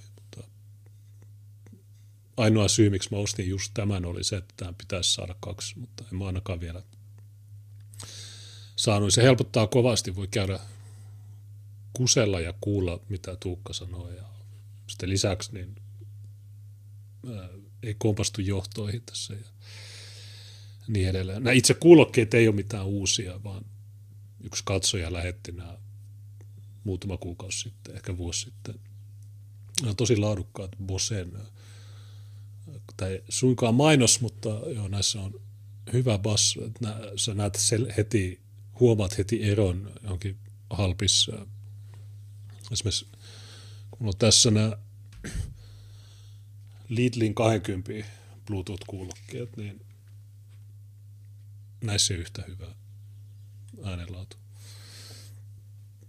Tuossa oli tullut pari timaattia, Hartsa oli laittanut SML 5296 ja Karvakake mutta kans Timantti saattaa 5296 kertaiset onnittelut sinimustalle liikkeelle. Niin. Moro. Se nyt, moi. Kortteja oli sähköisesti 4251 ja paperisia joku tuhat, niin tuossa kesän aikana saadaan sitten varmistus, että puolue pääsee rekisteriin. En usko, että että siellä on niin, että se, että se olisi niin paljon epäselviä nimiä, joten se on aika, aika todennäköistä. No, tehän olette sanonut kanssa, että te aiotte asettaa eduskuntavaaleihin ehdokkaita kaikissa vaalipiireissä. Kyllä, se olisi tuota, päämäärä ja se on sinänsä ihan hyvä, että meidän jäsenkehitys ei ole missään vaiheessa katkennut. Meille tulee uusia hakemuksia ja profiilit on siinä määrin mielenkiintoisia, että esimerkiksi sen verran, mitä voi tässä niin kuin kertoa, että mie- hakijoissa niin miesten ja naisten lukumäärä on melkeinpä yhtä iso. Että tulee puolet ja puolet. Ja ihmisten koulutustasoissa on tosi isoja eroja. Osa on ihan perusduunareita, osa on semmoisia, joilla on niin kuin yliopistotutkintoa, ellei useampikin yliopistotutkinto. Se on tosi hauska, että miten niin kuin eri, eri kaltaisista sosiaalista ympyröistä ihmiset on hakeutuneet liikkeen jäseniksi. Me ollaan onnistuttu jossakin, että semmoiset ihmiset, joita ei perinteisesti näy niin kuin radikaaleissa poliittisissa puolueissa, niin niitä on alkanut sitten liittymään. No jostakin, jostakin meihin törmännyt ja päätyneet siihen ajatukseen, että hei, mä voisin itsekin lähteä tuohon. Ja on semmoisiakin, jotka esimerkiksi sanoo, että on kiinnost tai näki vappu-videon ja tykkäsivät niin kuin, vapputapahtuman puheista ja niin edelleen, että sen takia pistivät hakemusta tulemaan. Että kyllä nuo julkiset esiintymiset liikkeellä, niin ne on aina hyödyllisiä. Että se aina tavoittaa semmoisia kavereita, jotka eivät aiemmin tiennyt sinimustoliikkeen olemassaolosta. Niin, tosiaan tämä vappujuttu oli erinomainen idea, koska käytännössä niin ket, sulla on vaan vasemmistoliitto ja demarit ilmeisesti, jotka pitää jotain virallisia puheita joissakin, esimerkiksi Oulussa taitaa olla ja näin. Niin, mutta kukaan muu ei tee sitä, niin se oli hyvä. Ja te teette sen paljon paremmin kuin ne. Niin, se, itse asiassa Hommafoorumillakin joku sanoi, että ala lämmetä koko ajan enemmän näille. Että visuaalisesti näyttävää ja, ja kaikkea. Niin se on totta, että vaikka ne 5000 nimeä ei tullut päivässä, niin kun niitä olisi pitänyt tulla, niin ei sillä ole mitään merkitystä, kunhan ne tulee. Ja tosiaan se laatu eikä määrä, koska sä voit perustaa niin. mitä tahansa. SKPkin saa joka kerta 5000 nimeä paperisena päivässä, mutta ne ei saa ääniä. Niille ei ole, ja vaikka se ohjelma onkin liian pitkä, 50 sivua ja niin edelleen, niin tätä on vaikea verrata muihin hankkeisiin, tai siis pitää samankaltaisena epä, varmana epäonnistuneena, koska tämä on etukäteen niin hyvin mietitty ja ehkä, niin ehkä tämä sitten. Mutta ainoa kysymys tavallaan on, että no miten Oulussa, kun mä on itse osallistunut monesti näihin vaaleihin ja kerran mä olin kai muutoksen ehdokas ja sitten mä oon ollut myös itsenäisenä, kerännyt sata nimeä ja lähtenyt sillä. Niin sitten nytten, että huhtikuussa, niin jos mä asetun ehdokkaaksi, niin pääsenkö mä sinimustaa vai pitääkö mun perustaa oma vai pitäisikö mun jättää tilaa ja tehdä työtä teidän hyväksi, jakaa mainoksia ja ehkuttaa tyyppejä vai olla itse siellä, niin äh, kun, jos mä oon siellä, niin, niin. sitten Hesari ja Kaleva itkee, että sinimusta liikkeen natsi. niin, äh, niin, että sitten tulee joukko nimimerkkejä sanomaan, että jaha, nyt on sinimusta liikekin mädätetty, niin. koska, koska nyt ei ole sataprosenttiset turaanipitoisuudet. Mä itse näkisin sillä tavalla, että koska puolueohjelma kuitenkin on ää, sitova, mutta totta kai niin kuin luot, henkilökohtaista luottamusta löytyy paljonkin, niin ehkä se kevään mittaan kannattaa katsoa vaikka, vaikka semmoinen järjestely, että olisiko mahdollista ehkä olla sitoutumattomana puoluelistoilla. Joo, no se, siinä on tämmöis, se, että... Tämmöis, tämmöis, tämmöisiä vois, mahdollisuuksia voisi miettiä, koska eihän sinäkään sinänsä, jos on kuitenkin ihmisiä, joilla, joita, joilla on se sama päämäärä, että ne haluaa irti tästä tuota, Euroopan unionista, ne haluaa kääntää Suomen väestöisen kehityksen ja tuota, ne haluaa puhdistaa että suomalaisen poliittisen ja poliittisen niin kuin, kulttuurin tästä punavihreästä ajan hengestä ja tehdä sitä nykyistä terveemmän, niin mä en oikein näe, että miksi se pitäisi tietoisesti jakaa useampaa eri leiriin. Mm. Niin varmaan tulee myös niitä, että pitää tehdä vaaliliittoa kaikkien kanssa. Niin. No niin, niitäkin se... tulee vaaliliitosta, on puhuttu paljon, mutta siis kyllä mä itse näkisin, että varmaan joka ikinen liike pyörii sen ympärillä, että ne saisi mahdollisimman täydet listat itse. Koska sä tiedät itse, kun sä olet tuota, ollut monta kertaa ehdolla ja onnekkaasti tuota, olet kerran päässyt ihan omi voimin sinun ja Tiinan äänillä kaupunginvaltuusta, että kuinka vaikeaa se on, kun on vain kaksi ihmistä listalla. Että tämä on kuitenkin tämä Suomen poliittinen järjestelmä, niin se on niin puoluevetoinen, Että semmoinen lista, missä on täydet ehdokkaat, niin se on vain yksinkertaisesti myös äänestäjille miellyttävämpi. Ei tuu sitä taktikointia, että okei, mä tykkään Junesin linjasta, mutta mä äänestän Jenna Simulaa, koska se menee varmemmin läpi ja on mukavampi olla voittajien joukossa. Et se on vaan niin se realiteetti, mikä siinä on, että paljon mieluumminhan sitten laittaisi mahdollisimman laajan listan, koska tuommoinen pieni haastaja, jolla ei ole vielä edustusta niin kuin parlamentissa, niin en mä usko, että se hirveästi häviää sillä, että saa listat täyteen. Kuhan ne ei ole semmoisen ne listat, että menee, niin kuin, kuten sanoin siinä tuota, totuudenetsijöiden paneelissa, että niin kuin, mikä feministipuolueella ja tuolla Petrus Penasen porukalla oli, että nehän oli avoimessa sodassa toisiansa vastaan, ne puolueet. Ja silloin kun tuota, Petrus Pennanen uhkas mennä läpi niiden listalla, niin feministipuolueen aktiivithan kauhistu. Ja siinä vaiheessa, kun Pennanen ei mennyt läpi, niin ne alkoi riemuitsemaan, että heidän listaltaan ei mennyt yhtäkään ihmistä läpi. Ja eihän semmoisissa vaaliliitoissa ole mitään hyötyä. Että kyllä se pitää olla semmoinen, semmoinen vaaliliitto tai semmoisia ehdokkaita, jotka on sitoutumattomia, jotka ei syö yhtäkään ääntä pois, vaan tuovat ainoastaan ääniä lisää. Sehän on puolueen kannalta kaikista hyödyllisintä. Niin. Mä muistan me oltiin muutoksen äh, listalla 2015, niin Oulussa meillä oli mitä seitsemän ehdokasta. Niin. Mä en muista, onko se täyslista 12 vai 18, mutta kuitenkin. Niin, äh, joo, mä muistan, niin, mä muistan hyvin, että tuli tyyppejä, kun sanoit, että te vaikutatte hyvältä, mutta teillä ei ole täyttä listaa. Sitten okei. Okay. Sama juttu kuntavaaleissa, että mitä, teillä on vain kaksi ehdokasta, tai täyslista. Täyslista on sata ehdokasta. Niin, meillä on kaksi. Me ollaan etsitty Oulun parhaimmat ehdokkaat, ja ne oli nämä kaksi. Ja sitten me päästiin läpi, niin kuin sanoit. Se oli, hyvä saavutus, ja Joo, mä, mä kattelin niitä tosiaan Eurooppa-päivä 2019, kun me oltiin Tiinan kanssa Helsingissä sattumalta. Se ihan satana hauska. Siinä, siinä on se yksi osuus, missä me kävellään niiden julisteiden ohi. Ja se, on, se Narikkatorin julistetteline, niin siinä on yksi tyyppi, joka katsoo julisteita ja se katsoo just mun julistetta, se missä mulla oli 20 kuvaa. Sitten siihen tulee halla joka sanoo, että joo, sun juliste on hyvä. Se on Riikka Purre ja kaikki nämä. Sitten me öhytetään. Ja sitten seuraavana päivänä, ei kun vähän aikaisemmin, niin oltiin käyty siellä oikeusministeriössä viemässä 3000, 2900 korttia. Ne oli hauskoja aikoja, että vaikka se itse valtuutettu status, niin se on aika mulle ihan samaa, mutta on siinä kuitenkin semmoinen, että sä tiedät, että mitä tahansa sä teet tai sanot, niin kaikki suvakit etsii sieltä. Itse asiassa vaikka en ole enää, niin silti ne, ne katso, kun me ollaan Pariisissa, niin ne klippaa meidän metrotappelut ja hmm. Tiina hakkaa juutalaisia metrossa. Niin, ahaa, hakkaa juutalaiset, niin tietysti.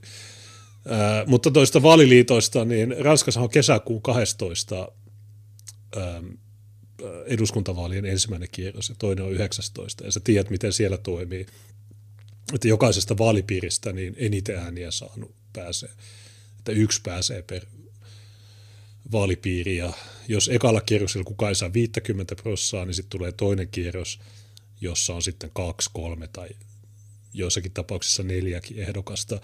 Ja kaikki yleensä liittoutuu äärioikeistoa vastaan, jolloin se tulee kommunisteja ja muita niin näissä vaaleissa, niin esimerkiksi, tai edellisissä, eli presidentti, huhtikuun presidenttivaalit, niin kun Semmur sai tietoonsa, että 7 prosenttia, niin se heti puheessa sanoi, että joo, äänestäkää Löpeniä. Ei vaatinut mitään, vaan sanoi, että tämä on tärkeä asia, äänestäkää sitä. Mutta jostain syystä Löpenin puole, puoli, niin ne, ne ei halua sitä. Melkein sanoin, että älkää äänestäkö meitä, me ei haluta teidän ääniä. Ja sama juttu näissä eduskuntavaaleissa, että kun mä haastattelin siellä vaalitilaisuudessa näitä tätä niin sanottua kenttäväkeä, aktiiveja, niin ne, ne sanoi, että joo, olisi tärkeää, että olisi yhtenäinen rintama, oikeistorintama, joka voisi yhdessä saada mahdollisesti jopa enemmistön parlamentissa, että jos siellä olisi Semmur, Löpen ja pari muuta niin, mutta jos ne kaikki on yksin, niin silloin ei tule tätä, ne, Löpen voi saada 70-100 paikkaa ehkä kuudesta sadasta, niin silloin sitten ei mitään hyötyä. Mutta siinä on joku, joku ihme juttu, että Löpen ei halua semmoria. ne pitää sitä liian radikaalina. Mä sanoin, että no ei se ole, mun se on lähes suvattu. Niin. Ja itse asiassa, ää, niin mä kanssa haastattelin ennen sitä Löpenin häviötä, niin siellä oli joku satunnainen ohikulkija siellä. Ja se oli, se oli vähän outo, se oli ilmeisesti arabi tai jotain, mutta se, se jotenkin suvakoi, että jo Semmur, niin hän on väittänyt, että Marsalkka pitää pelasti juutalaisia. Ja viime viikon maanantaina mä kävin sen jutun läpi. Mutta se, mitä mä perjantaina sitten käynyt läpi, oli se, että torstaina Semmuri vapautettiin siitä oikeuden, siinä oikeudenkäynnissä. Että oikeuskin totesi, että no okei, vaikka sä oot sanonut, että Marcel Capetää, joka teki yhteistyötä Hitlerin kanssa, niin itse asiassa pelasti juutalaisia, niin se ei, ole, se ei ole vihapuhetta. Joten äh, ehkä ne pitäisi uudestaan äänestää. Mutta nämä puheet, että joo, tämä tyyppi on liian, että hän on hyvä toimittajana tai tämmöisenä, mutta poliitikkona hän on huono, niin semmoiset niin ihan normaalitkin ihmiset, niin ne toistaa tota, niin sä huomaat, että siinä vaiheessa niin ne vaan toistaa sitä valtamedian. Ei ne itsekään ajatellut tai ei ne tiedä, mistä ne puhuu. Niin vähän sama tässä persujen niin. suhtautumisessa teihin.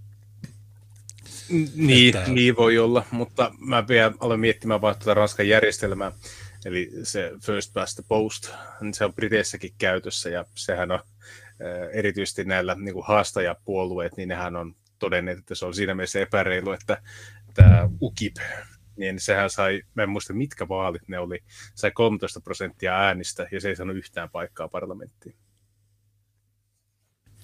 Niin, no Ranskassa äärioikeisto ei koskaan päässyt parlamenttiin just tämän järjestelmän takia. Paitsi okei, okay, nyt, nyt Löpen saa muutamia paikkoja siellä täällä, mutta oli yksi poikkeus vuonna 1985, äh, vuoden 1985 parlamenttivaaleissa Ranskassa, niin ne, ne käytti samaa metodia kuin Suomessa, eli tämä suhteellinen.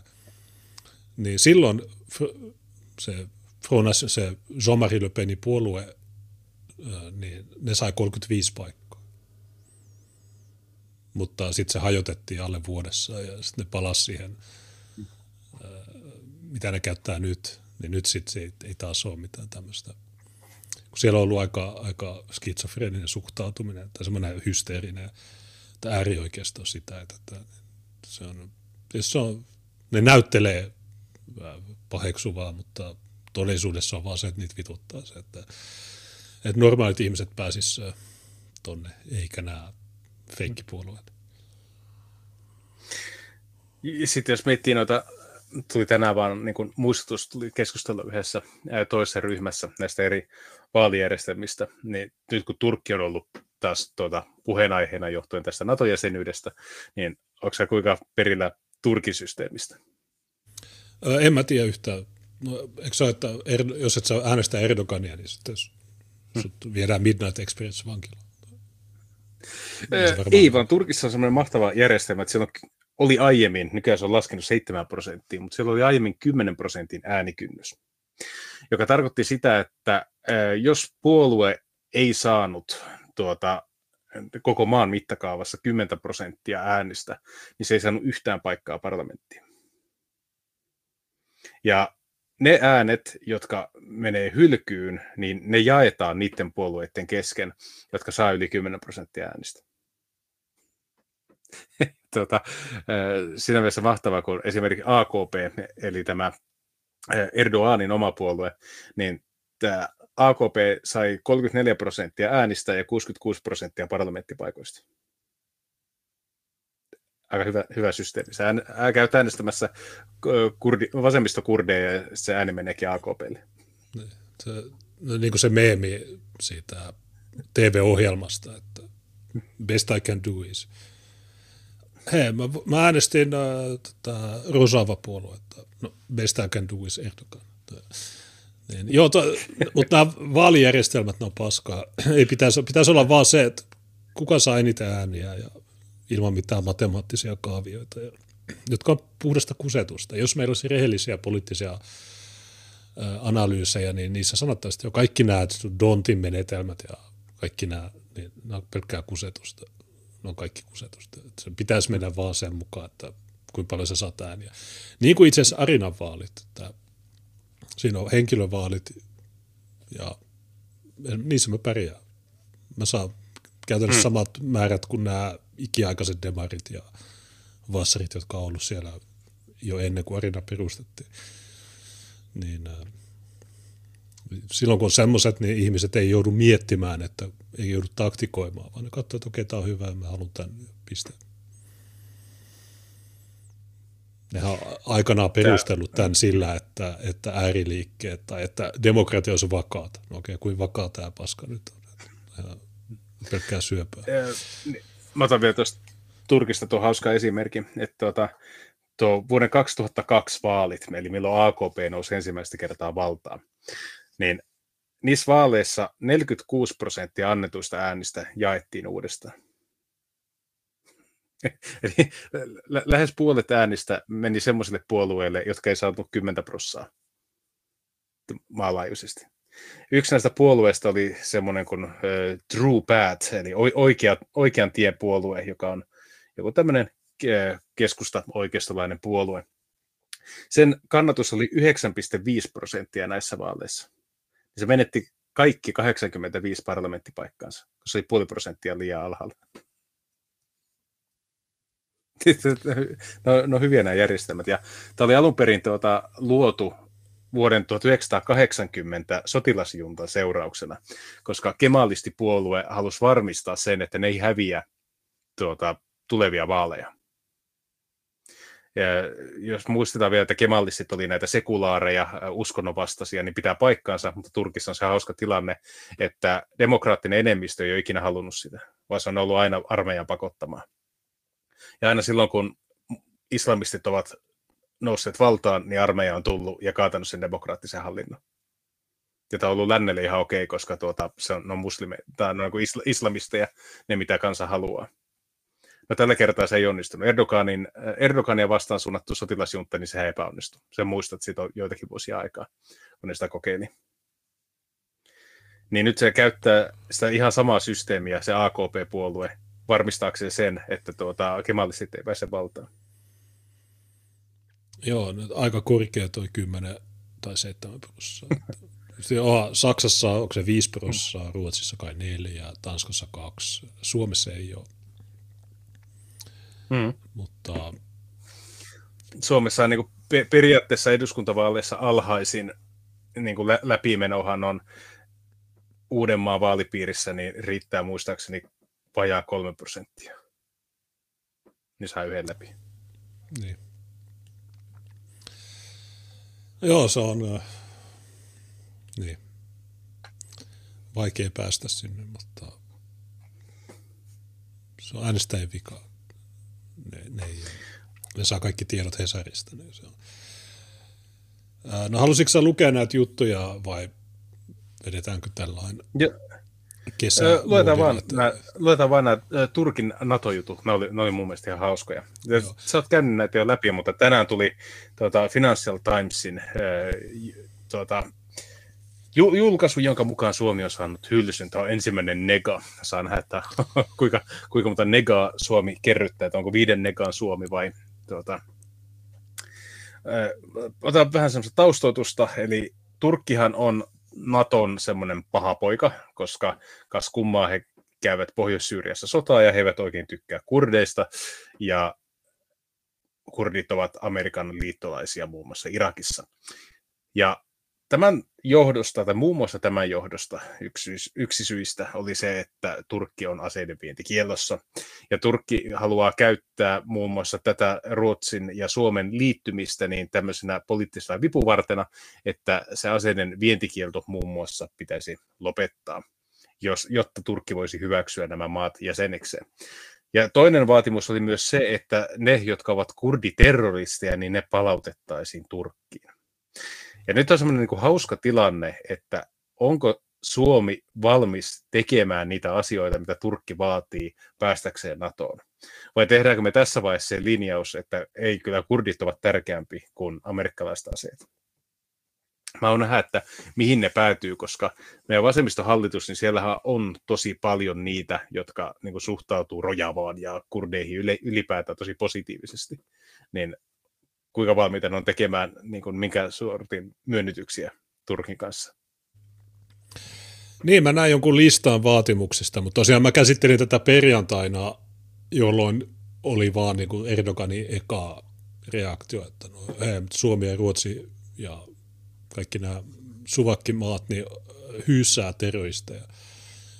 Ja sitten nyt on ilmeisesti tullut joku vaatimuslista, että joku parikymmentä kurdia pitäisi Ruotsista dumpata Turkkiin ja Suomesta kanssa. Ainakin Saletsade ja Anteriasa ja Anteriasa ja Seidosohrabi. Niin, niin, jos me ollaan niitä islamoduginisteita, mä en tiedä, että Suomessa ei vielä, Suomessa sanotaan vain putinistiksi, mutta jos me ollaan niitä, niin, ää, niin Erdoganhan on nyt meidän paras liittolainen, koska se on ensinnäkin rodullistettu ja se on päättävissä pöydissä Natossa, niin se pystyy ohjaamaan tätä. Niin, niin kuin sanoit, niin aikooko Suvaki, tai siis nämä himonatottajat tai mitä ne nyt on, niin aikooko ne sitten, ää, niin kuin sanoit, okei, no nämä 20 turvapaikanhakijaa, nämä poliittista vankia, niin nämä lähetetään takaisin, jotta me päästään NATOon. Vai onko ne parikymmentä kurdia tärkeämpi juttu kuin tämä, että päästään liittymään NATOon, jotta Putin ei tee operaatioita täällä. Eli tämä, tässä koronan jälkeisessä ja totuuden jälkeisessä ajassa on paljon tämmöisiä hauskoja juttuja, että suvakit on nyt asovilaisia,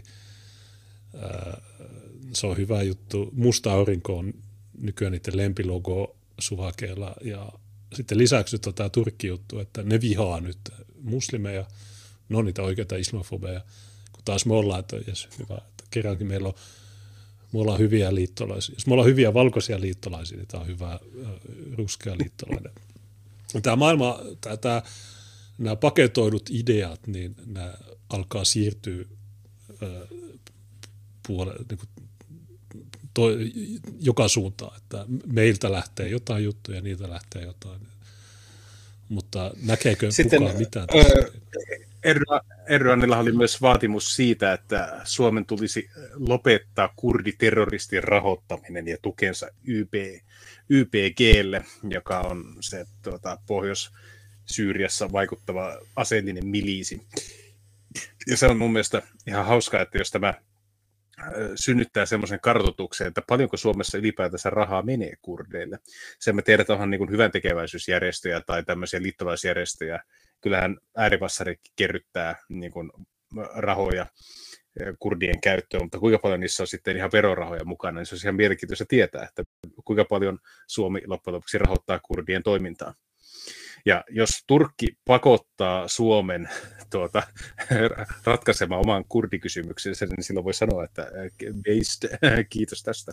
Mä itse, mä oon tämmöinen hyvä kompromissiehdotus, että me lähetettäisiin kurdi Turkki, mutta ei liityttäisi NATOon. Minusta se, se olisi aika hyvä kompromissi.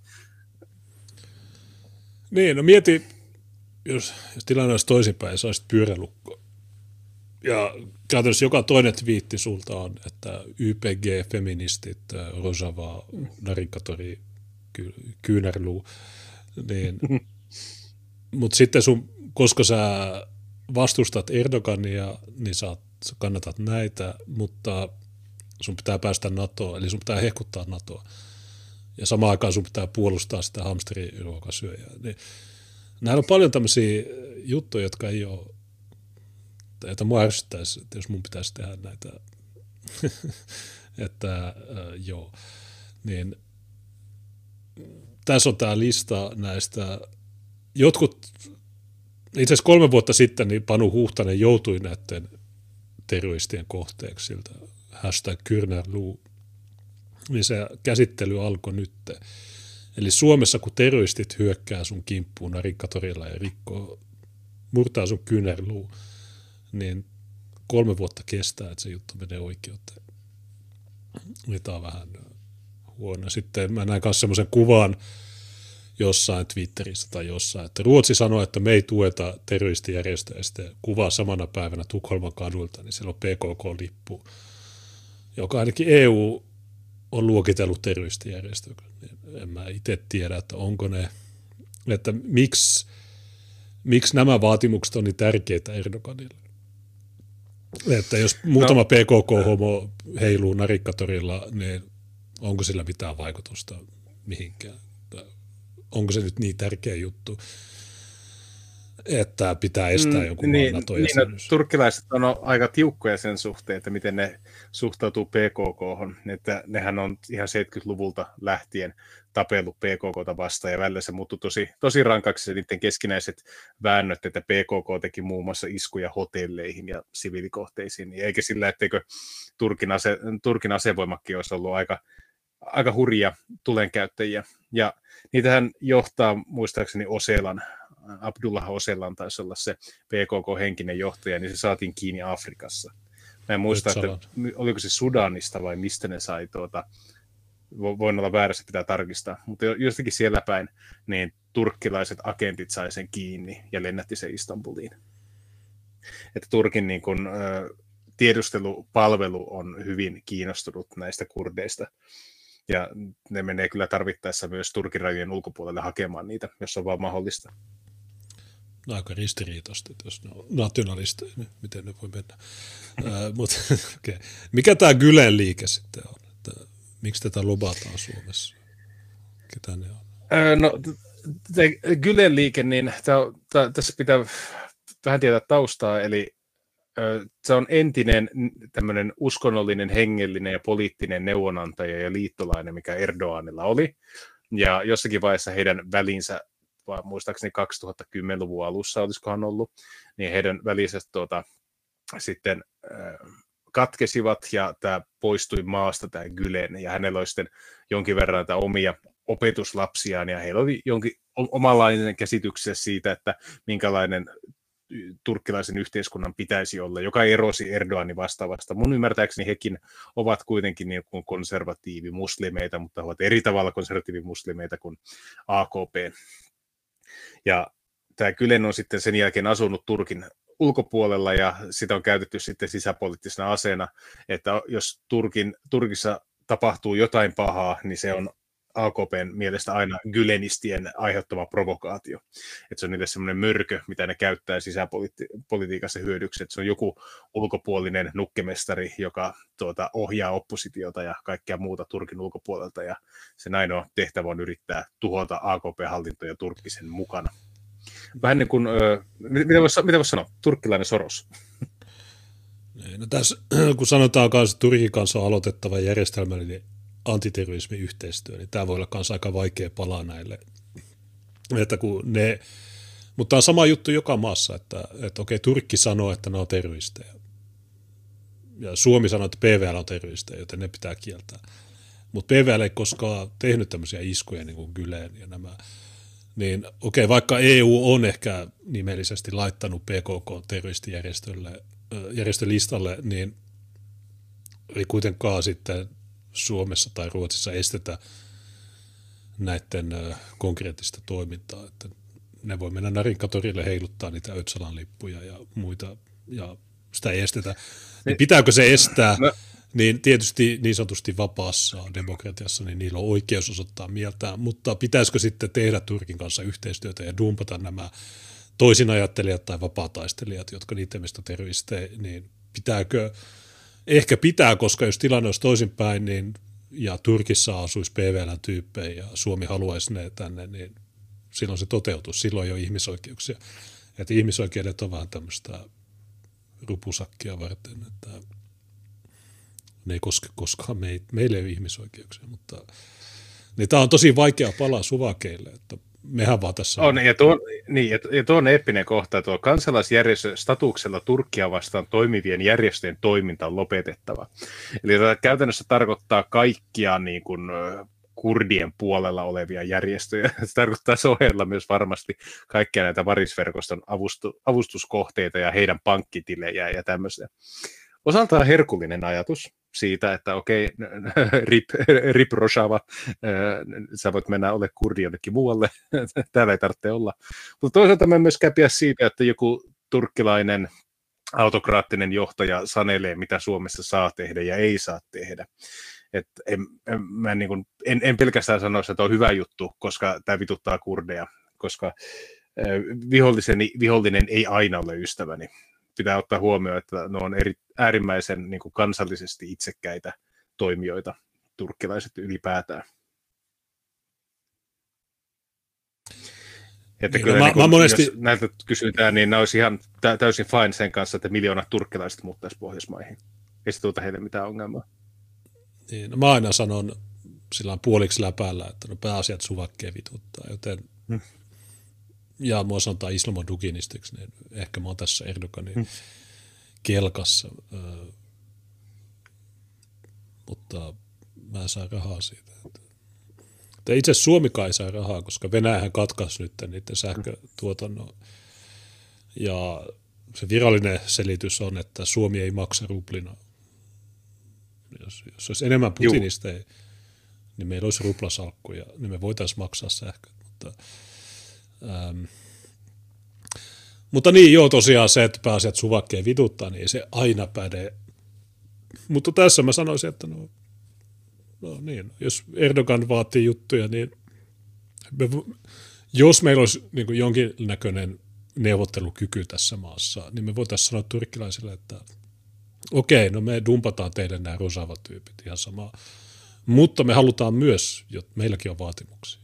Me halutaan automaattiset palautussopimukset, me halutaan näitä juttuja, me halutaan vähemmän kebab-pizzerioita, niin kyllä varmasti voisi neuvotella, mutta kun meillä on vaan, me lähetetään jotain idiootteja tuonne neuvottelemaan, niin se on, että joo, Turkki vaatii jotain, niin me ei voida, me ei voida myötyä mitenkään. Neuvottelut tarkoittaa sitä, että me saadaan kaikki ja ne ei saa mitään.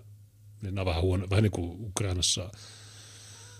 Öö, niin se, tai se osapuoli, joka pidetään pahana, niin ne ei saa saada mitään hyötyä niistä neuvotteluista, mikä on vähän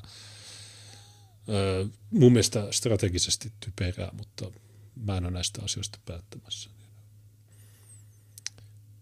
Mitä tässä... Tuo on vielä hauska, että pankki- ja rahasiirrot, joilla terroristijärjestöjä rahoitetaan, on katkaistava. Eli tähän on nimenomaan suunnattu niitä esimerkiksi Paris-verkoston järjestämiä kampanjoita kohtaan, jossa ne tuota, rahoittavat ja tukevat Rojavaa.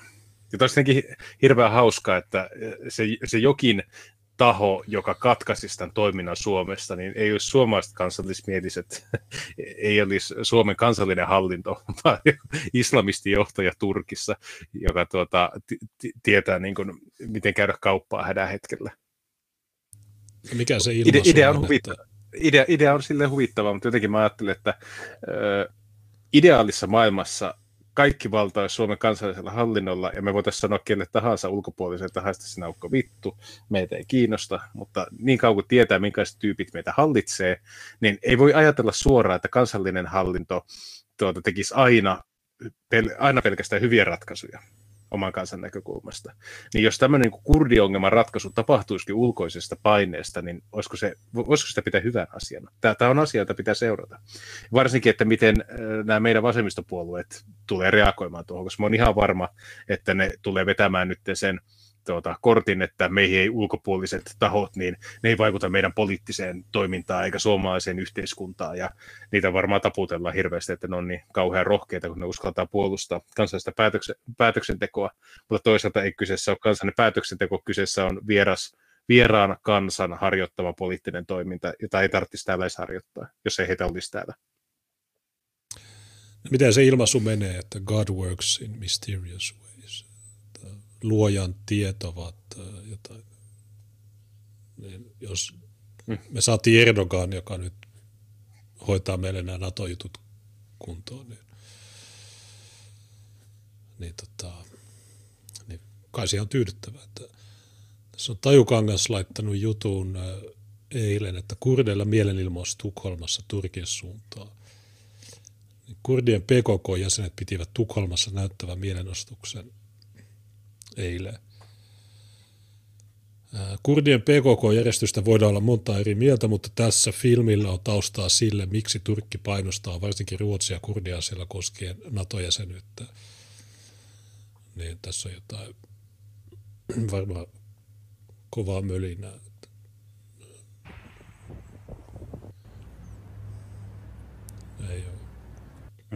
savupommeja. Niin. Tämä on hauska, että mä luen tästä Helsingin Sanomien pääkirjoitusta. Suomi ja Ruotsi on hoidettava asiansa Turkin kanssa suoraan ja itse, mutta aihe on väistämättä esillä myös Washingtonissa. Turkki käyttää Suomea ja Ruotsia painostaakseen Yhdysvaltoja. Turkin sotatoimet Syyriassa ja asekaupat Venäjän kanssa saivat Yhdysvallat sulkemaan Turkin pois F-35-hävittäjäohjelmasta, johon Turkki havittelee paluuta. Ja tämä F-35 oli se, josta tulee Suomen tuleva torjuntahävittäjä. Eli siinä myös hauska tilanne, että Suomi sai sen diilin sorvattua ja Suomi sai nuo Lightning-hävittäjät, vaikka se ei ole NATO-maa, mutta Turkki ei saa. Niin, tämäkin vähän niin kuin kertoo myös siitä, että no, mitä hyötyä, kun myös Ukraina saa apua, aseellista apua, vaikka se ei kuulu NATOon, niin onko tämä NATO-jäsenyys sitten, mitä, mikä logiikka tässä on, että jos NATO-maa itse ei saa apua tai noita äh, hävittäjiä, mutta sitten ei NATO-maat saa, eikö se silloin parempi olla kuulumatta siihen?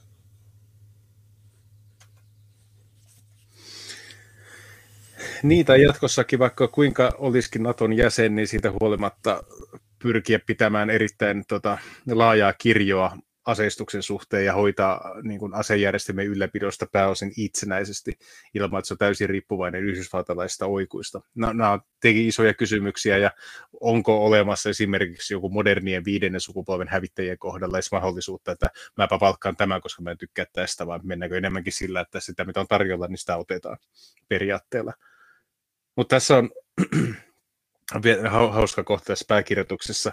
Venäjän hyökkäys Ukrainaan tiivisti Yhdysvaltojen ja Euroopan suhdetta. Suhteet Suomeen ja Ruotsiin ovat vielä erityiset, sillä maiden NATO-jäsenyys korostaa juuri sitä viestiä, jota amerikkalaiset haluavat vahvistaa demokraattisten maiden nousua Venäjää vastaan. Tietenkin tämä voi kuulostaa hieman näsäviisalta, mutta Turkissahan oli 1900-luvulla muistaakseni neljä aseellista vallankaappausta. Eli Turkin armeija tuli ja sysäs demokraattisen hallinnon syrjään. Ja tuota, Turkki on ollut Naton jäsenmaa vuodesta 1952 lähtien. Eli periaatteessa Nato on katsonut sormien läpi sitä, että siinä maassa ei tosiasiallisesti ole ollut demokratiaa. Ja tuota, se järjestelmä, minkä ne järjestettiin, tai juuri tämä, että 10 prosentin äänikynnys, niin se luotiin sotilasvallan kaappauksen jälkeen 80-luvun alussa.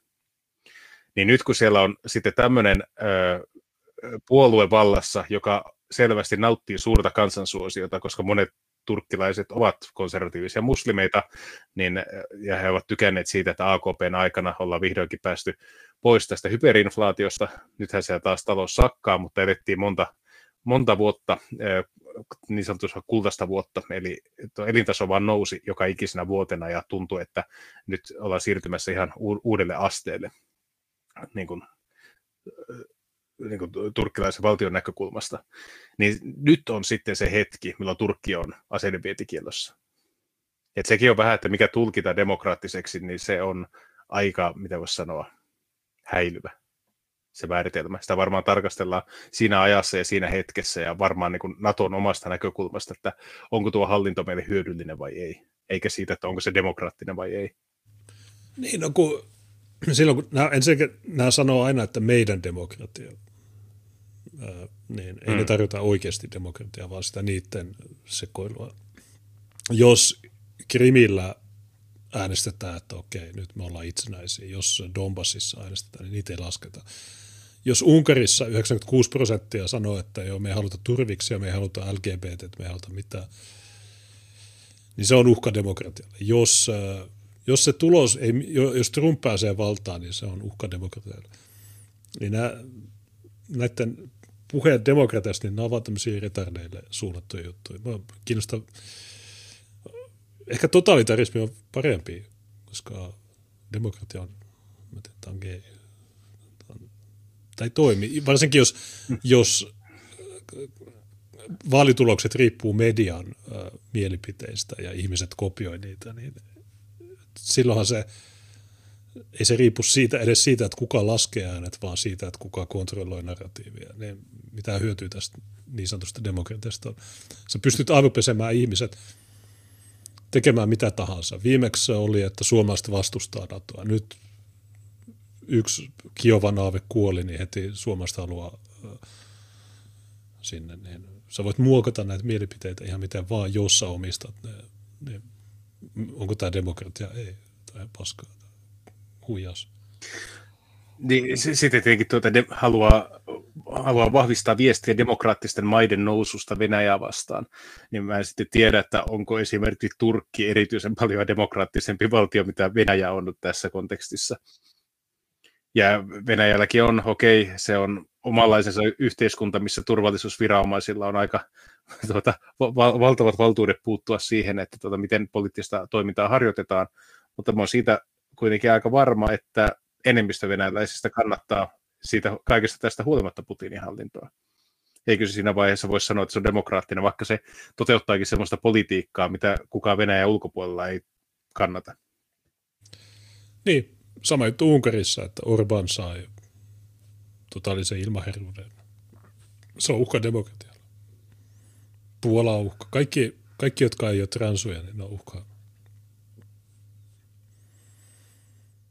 Paitsi jos, jos ne jotenkin hyödyttää, niin kuin nämä islamistit tässä, niin sitten se on okay.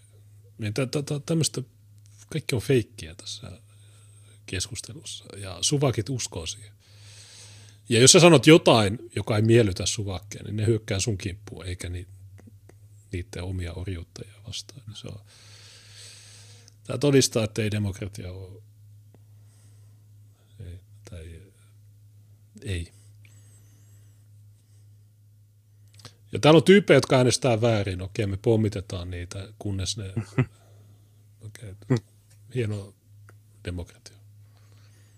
Tai Libya tai... Kello, kello, niin. kello alkaa olla kahdeksan. No, mä mietin, että voisi ottaa vielä nopeasti tuota, tämän kesäteatterikeissin ennen kuin tuota kuntosalin ovet sulkeutuvat, ehdin vielä penkkipäivään. Mutta tuota, jos ei tähän niin NATO-homma ole muuta sanottavaa kuin se, että jäämme seuraamaan tilannetta ja sitä, että miten Suomi tulee toimimaan ja antaako, kumpi antaa ekana periksi, Suomi, Yhdysvallat vai Turkki? Joo, mikä, no, Suoma, mikä, mikä, mikä, mikä Suoma veikkaus, jos nyt heitetään arpa? No mä luulen, että Suomi ja Ruotsi alkaa salaa neuvottelemaan Turkin kanssa ja ne hoitaa jotain juttuja. Ja itse asiassa White Oulu oli poiminut tuolta PT Median jutusta pari lausetta, eli suora lainaus. Joka tapauksessa pääministeri Magdalena Andersson kertoi, että Ruotsi aikoo parantaa ja tiivistää yhteistyötä Turkin kanssa kaikilla osa-alueilla. Eli tämä vähän viittaa myös siihen, että okei, Ruotsi yrittää saada Turkin äh, tota, hyväksymään niiden jäsenyys – ja sitten toinen lause, Turkin media on ollut tästä mielissään ja Ruotsin toimet on nähty positiivisena ikään kuin vastaan tulemisena. Joidenkin mielestä se on kaupankäyntiä, joidenkin mielestä diplomatiaa, kuten turkkilaiset mediat kirjoittavat. Niin äh, joo. Mutta tosiaan hyvä, että otetaan tämä kesäteatteri, koska tämä, tämä oli meidän aloituskuvassa, niin se olisi tosi outoa äh, laittaa se kuvaksi, jos me ei edes puhuta siitä – niin me nähtiin tämä Tiina kanssa viime viikolla ja me lyhyesti kommentoitiin, että tässä ei ole mitään kohua, toisin kuin tässä väitetään, että näytelmästä nousi kohu, vaan se oli Hesarin nyt liite, joka alkoi kuulustelemaan tätä teatteriohjaajaa, joka on maanviljelijä, ja se ei tiennyt, että se, ja hän ei ole rasisti, ja hän ei tiennyt, että tämä on rasismia, san kutsua jotain näyttelijää Matu, Mamu Badiaksi tai jotain. Niin, mutta... Mut Hämeen, Hämeen Sanomat oli eilen tehnyt, julkaissut loistavan mielipidekirjoituksen. Mä ajattelin, että jos, kunhan he, he eivät vaan tätä canceloisi, tätä kyseistä näytelmää, niin pitää käydä katsomassa. Tuota, tähän tuskin on hirveän pitkä matkan päässä, jos tuolla kävisi vierailemassa, ja suomalaista kulttuurihan pitää aina tukea. Mutta Hämeen Sanomat toteaa, että Pirttikosken kesäteatterin kesän näytelmästä nousi kohu. Huumori ei ole viaton kaapu rasismille kesäteatterissakaan.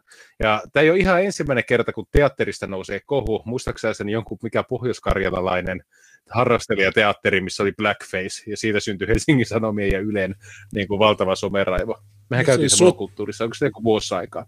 Se oli Sotkamo tai Kajani. Sotkamo taisi olla. Se Joo. on pohjois-karjalalainen. Se oli Tota, kainuulainen. Pirttikosken kesäteatteri esittelee ensi kesän näytelmäänsä boomereita woke-kulttuurin puristuksessa. Tämä näytelmä on satiirisella otteella kirjoitettu maalaiskomedia, joka tarkoitus ei ole loukata tai syrjää ketään, vaan päinvastoin tuoda kaikkien osapuolien näkemys tasa-arvoisesti esille höystettynä hirsyvällä huumorilla. Mä en ole lukenut sitä alkuperäistä juttua, mihin tämä kaveri tämä niin näytelmän kirjoittaja, että tota, miten hän on sitä kommentoinut, mutta mä epäilisin, että paskat tulee housuun, sanotaan, että en ole rasisti, ja tämä on pelkkää huumoria, älkää tappako mua. Se on varmaan ollut semmoinen se reaktio. Menikö oikein? Öö, joo, se oli nyt liitteessä, että joo, en ole rasisti, kaikki kaverit on muslimeja, ja sitten nyt liitteen jäbä sanoi, että no voiko se lähettää meille käsikirjoituksen. Se tyyppi sanoi, että no ei, kun tulkaa itse katsoa. Ja se aikoo vaihtaa sen nimen. Mamupat ja näin. en mä tiedä, tämä on vähän tämmöinen, tämä vaikuttaa, en mä tiedä, tämä on ihan mielenkiintoinen tämä juliste tässä, että tässä on joku huivi.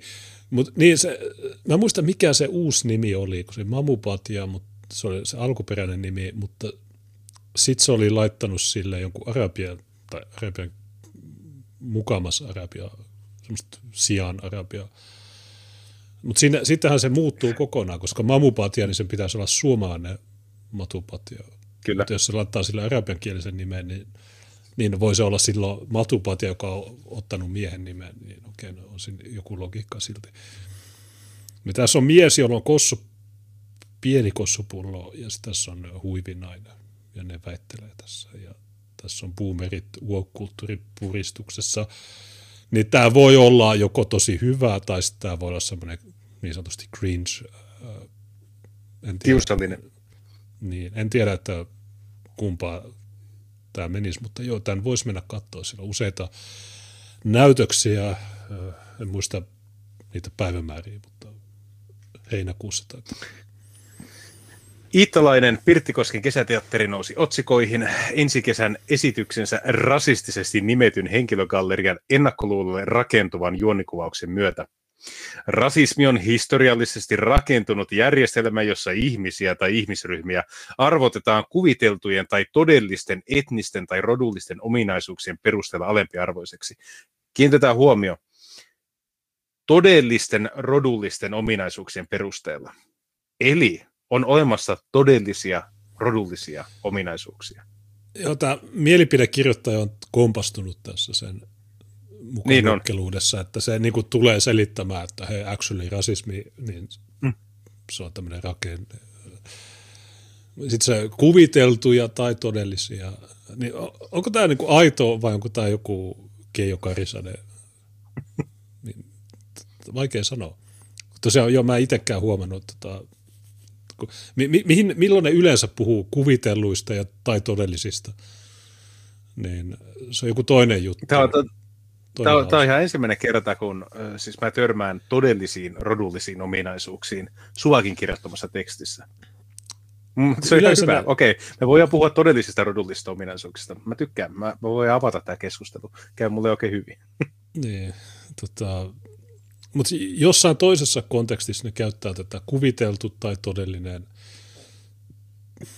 mutta mä en nyt muista mikä se on. Mutta joo, tä, tässä tämä on erehtynyt syntaksero. Se voi ilmetä monin eri tavoin, kuten vihapuheena tai syrjintänä työmarkkinoilla. Okei. Rasismi on juurtunut suomalaiseen kulttuuriin ja yhteiskunnan käytäntöihin, mutta rasismi vastaisessa toiminnassa olemme vasta alussa. Kuinka paljon pitää tehdä työtä, että me ei olla enää alussa? milloin me ollaan keskivaiheessa tai milloin me ollaan melkein lopussa? Koska tämä rasismi loppuu? No, mä en tiedä näetkö PT-mediassa, kun Rasmus ry on joutunut protestilistalle. Ne ei pysty maksamaan okay. eläkemaksuja. Ää, niin se on ihan hyvä artikkeli. Että, tämä ei muuten ensimmäinen kerta, kun niillä on taloudellisia vaike- vaikeuksia. Ää, Tajukangas lopetti artikkelissa sanomaan, että vaikuttaa siltä, että rasismin vastustamisessa palaa paljon rahaa. Ne on saanut taikeelta, eli taiteen ja kulttuurin edistämissä, ne saa 30 tonnia sieltä joka vuosi. Useita tahoja, jotka on, ne saa helposti 50 tonnia vuodessa valtiolta ilmaista rahaa veikkaukselta, kulttuuriministeriöltä, kaikilta näitä Ja silti ne ei pysty maksamaan niiden vitun työeläkemaksuja, joita minä joudun maksamaan yrittäjänä. Mä, se on mun isoin menoerä, nämä vitun työeläkemaksut, ja silti mä maksan ne. Vaikka mun tulot on vain superchatteja. Niin, äh, mutta niin, ra- rasismin vastustaminen, niin se maksaa paljon. Sun pitää, pitää, pitää olla paljon rahaa siihen. Keskustelu rasismista on lisääntynyt. Teatterin piirissä keskustelu rasismista on lisääntynyt viime vuosina, samoin kuin ymmärrys antirasististen toimintatapojen opettelun tärkeydestä. Nyt jo tiedostetaan, että esittämällä rasistista kuvastoa ja kertomalla rasistisia tarinoita ylläpidetään rasistisia rakenteita. Kuinka monta kertaa rasismi mainitaan tässä nyt tekstissä? 20 kertaa, okei. Okay. on, ehkä tämä on Keijo. Mutta kun siis, Stere- okay, tässä... Stereotypioihin, niin, niin. Mä olin just lukemassa tämän, että eivät enää kuulu näyttämöille. Okei, okay, miksi ei? Te, perusta omaa kesäteatteria. Ai niin, mutta ei, ei onnistu. Niin mielestä kannattaisi vaan antaa tämän olla katsoa, että onko se hyvä vai huono ja niillä mennään. Miksi tämä haittaa näitä niin paljon? Näin edes asu tuolla Iittalassa. Vireä kesäteatteritoiminta monikertaistaa Suomen teatteritarjonnan kesäisin. Kesäteatterit tarjoavat usein huumorin sävyttämiä elämyksiä sadoille tuhansille katsojille joka vuosi. Huumori ei kuitenkaan ole viaton kaapu, jonka suojissa voi tehdä mitä vain. On sallittua huumoria, niin kuin Yle sanoi aikoinaan. Sallittu Myös huumori ehdottaa näkökulmia ja maailmankuvia. Se voi purkaa ennakkoluuloja tai vahvistaa niitä. Lopputulos voi olla rasistinen, vaikka teatterisityksen tekijät eivät olisi sitä sellaiseksi tarkoittaneet. Me tarvittaisiin ed- semmoinen säätiö, missä, tai tämmöinen asiantuntijapaneeli, joka määrittelisi sallitun huumorin rajat. Ettei no. lipsahda vahingossakaan vihapuheen puolelle. No niinhän se nyt liitteen jäbäkin halusi sen käsikirjoituksen tältä ohjaajalta. Joo, me luetaan tämä. Se että en mä anna sitä. Tulkaa itse katsoa. Tekee sensuroidun version. Haukutaan vaan Ei, Suomessa, Suomessa ennakkosensuuri on kielletty. Se, että yhden kesäteatterin esityksestä paljastui rasistisia piirteitä, ei toki tarkoita, että ongelma koskisi kesäteattereita myös laajemmin. Meillä kaikilla on kuitenkin vielä opittavaa rasismista ja antirasismista. No ei ole. Joo. Me... Kun ensin sanoo, että ei kaikki kesäteatterit.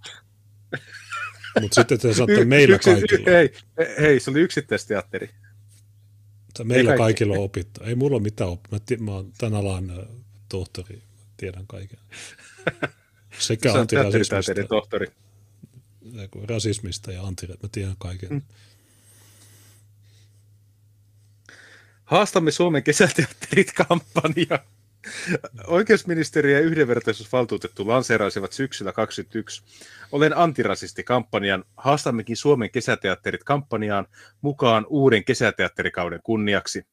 Viimeistään nyt on aika syventää ymmärrystä rasismista ja kehittää teattereiden antirasistisia käytäntöjä. Katsojat ovat sen ansainneet samoin kuin koko yhteiskunta. Mieti kuinka hauskoja noista teatteristyksistä tulee, kun kaikki hauskuus on kielletty. Ja se, se on varmaan yhtä hauska kuin Neuvostoliitossa, Neuvostoliitossa aikana. Tosi harmaita ihmisiä harmaissa saleissa katsomassa hyvin harmaita esityksiä, jotka on no. Vihreän liiton ja Vasemmistoliiton hyväksymiä. Now you can laugh. It's funny. It's funny joke now. Please laugh. Uh, mutta tässä on jotain Itä-Suomen yliopiston väitöstutkijoita ja muita tämmöisiä. Niin, uh, niin kuin, miksi tämmöisiä typeriä mielipiteitä julkaista? Oikeasti. Perustakaa oma teatteri, tehkää jotain paskaa. Uh, rasismi tai ei. Mutta tavallaan nämä on positiivisia siinä mielessä, että jos ne lukijat eivät täysiä idiootteja, niin ne tajuaa, että okei, tässä on jotain typeriä lehmiä, jotka haluaa tämän teatterin pois. Ja mä kävin katsoa sen ja se oli muissa oli hauskaa. Hmm. Se oli ehkä rasistinen tai ei ollut ihan sama, mutta se oli hauska, mä tykkäsin, se oli kivaa viihdettä täällä Iittalassa, jos ei tapahdu mitään. niin nämä, nämä Itä-Suomen yliopistot, niin nämä, ne pitää lakkauttaa. Näin mä olettaisin, että monet on. Mä luen, niin, mä luen tätä HSN alkuperäistä juttua, missä tätä kuulustelee. mm. Se on jostain silmiini sattunut, ajattelin, että tuossa on hyvä sukunimi, pieleen meni. Eiköhän todella ajatellut nimen etymologiaa. Kun minä en siellä somessa juuri ole, enkä tiennyt näistä rasismisivustoista, kun en sellaisilla käy, siitä tulikin somessa aikamoinen hulapalo. Vielä haastatteluhetkellä perjantaina iltapäivällä kesäteatterin verkkosivulla esiteltiin näytelmä niin, että hurditaustainen suluissa fiktiivinen kansa viittaa kurdeihin. Kuinka, kuinka niin perse vakavissa sun pitää tämmöisiäkin kirjoitella? Hurdi ihan varmasti tarkoitti kurdia, kurdifobiaa. Mutta Suomessa syntynyt woke-kulttuurin voimakastahtoinen edustaja Amatulla Mamu Batja saapuu puolisonsa ja serkkunsa Ötskullin kanssa Kurppasuon kylään. Matulla Mamupatja ja Ötskulli, hänen serkkonsa. Okei, ei, tämä on ihan hyvä. Mä tykkään tästä Öts, asetelmasta. Ötskulli toisintaa tätä falloskeskeistä valkoista ylinormatiivita. Niin, ja sitten jotenkin tässä on semmoinen niin tosi patrilineaarinen oletus, että niin kuin mies kulli, kulli, joka määrää, ää, niin kuin patriarkaatti, miesvaltaisuus ylipäätään, naisen väestövelvollisuus, naisen sortaminen, syrjintä. Kyllä, mä näen, mä näen miksi tässä on ongelmia. Niin, niin tämä sanoo kuitenkin, että tämä on Suomessa syntynyt woke-kulttuurin voimakas tahtoinen edustaja Amatulla Mamupat. Ja, nämä ovat siis Suomessa syntyneitä Suomen kansalaisia, sen woke-idean sai Maria Sannika ohjelmasta. Ää, mutta niin kuin teknisesti mamupatia, niin ei se voi olla toisen polven maahanmuuttaja, vaan sen tulee nimenomaan olla typerä suoma, suomalainen blondi. Näytelmässä nuori vaimo pakenee tukahduttavasta liitosta, huomaa kiinnostavansa peräkammarin, huomaa kiinnostavan peräkammarin pojan. Naispäähenkilö on hyvin myönteinen hahmo, Holttinen vakuuttaa. Hän on alkuun hyvin tiukka ja väheksyy boomereita, mutta luopuu siitä woke-ajattelustaan. Onhan Barack Obamakin arvostellut äärimmälleen vietyä woke-ajattelua. Okei, tämä on äärivoukkia. Mä halutaan vaan mallillista woukkia. Okei, eli tässä tulee niin kuin, niin kuin suomennettuna, niin Suvakki tulee maa, Suomen maaseudulle. Suvakki, joka on ollut ö, ilmeisesti ulkomaalaisen kanssa naimisissa, mutta kun se tulee maaseudulle, se törmää tämmöiseen junttiin ja se tykkääkin siitä niin tämä on se ongelma.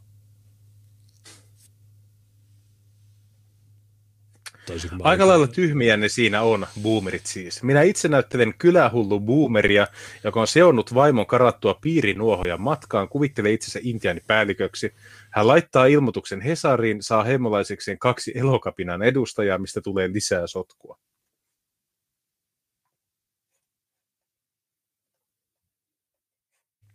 Niin. Joo, ei mitään. Tämä vaikuttaa ihan hyvältä. Joo, toivottavasti tämä on hyvä. Voisi mennä katsomaan. Muistaakseni heinäkuussa joka toinen päivä on tuolla Joo. lavalla. Nyt päähenkilö ei ole enää Hurdi eikä Mamubatia, vaan tsurkistanilaistaustainen toimittaja, luonnonharrastaja nimeltä Samatulla Ölkum Hölkum. Okei, okay. tämä on hyvä. Vedin uudet nimet ihan mielikuvituksesta, niin jos nämä loukkaavat, niin ei voi mitään. Okei, tämä on ihan hauskalla äijä. Äh, joo. Mä luulen, että on kuitenkin, tässä on jotain, jotain semmoisia, niin äh, no, tässä on varmaan kaikkea tässä näytelmässä.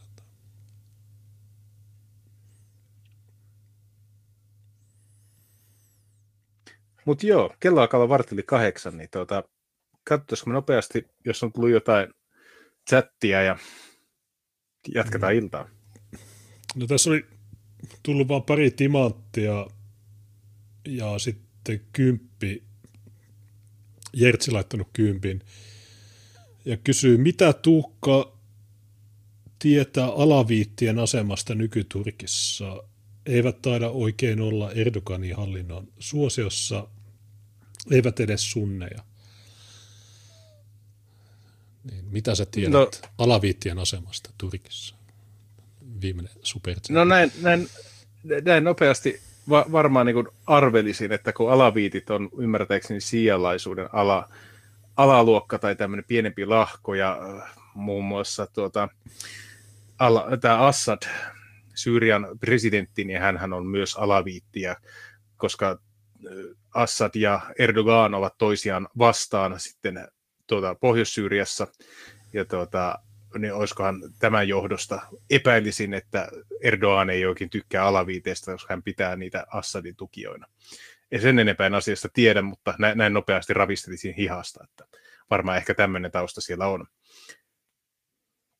lähi kuitenkin pitkälti jakaantuu niin kuin sunnien ja siijojen omiin tuota, valtakeskittymiin, ja Erdogan on aina vastustanut mm, niin kuin voimakkaiden siia valtojen nousua alueelle.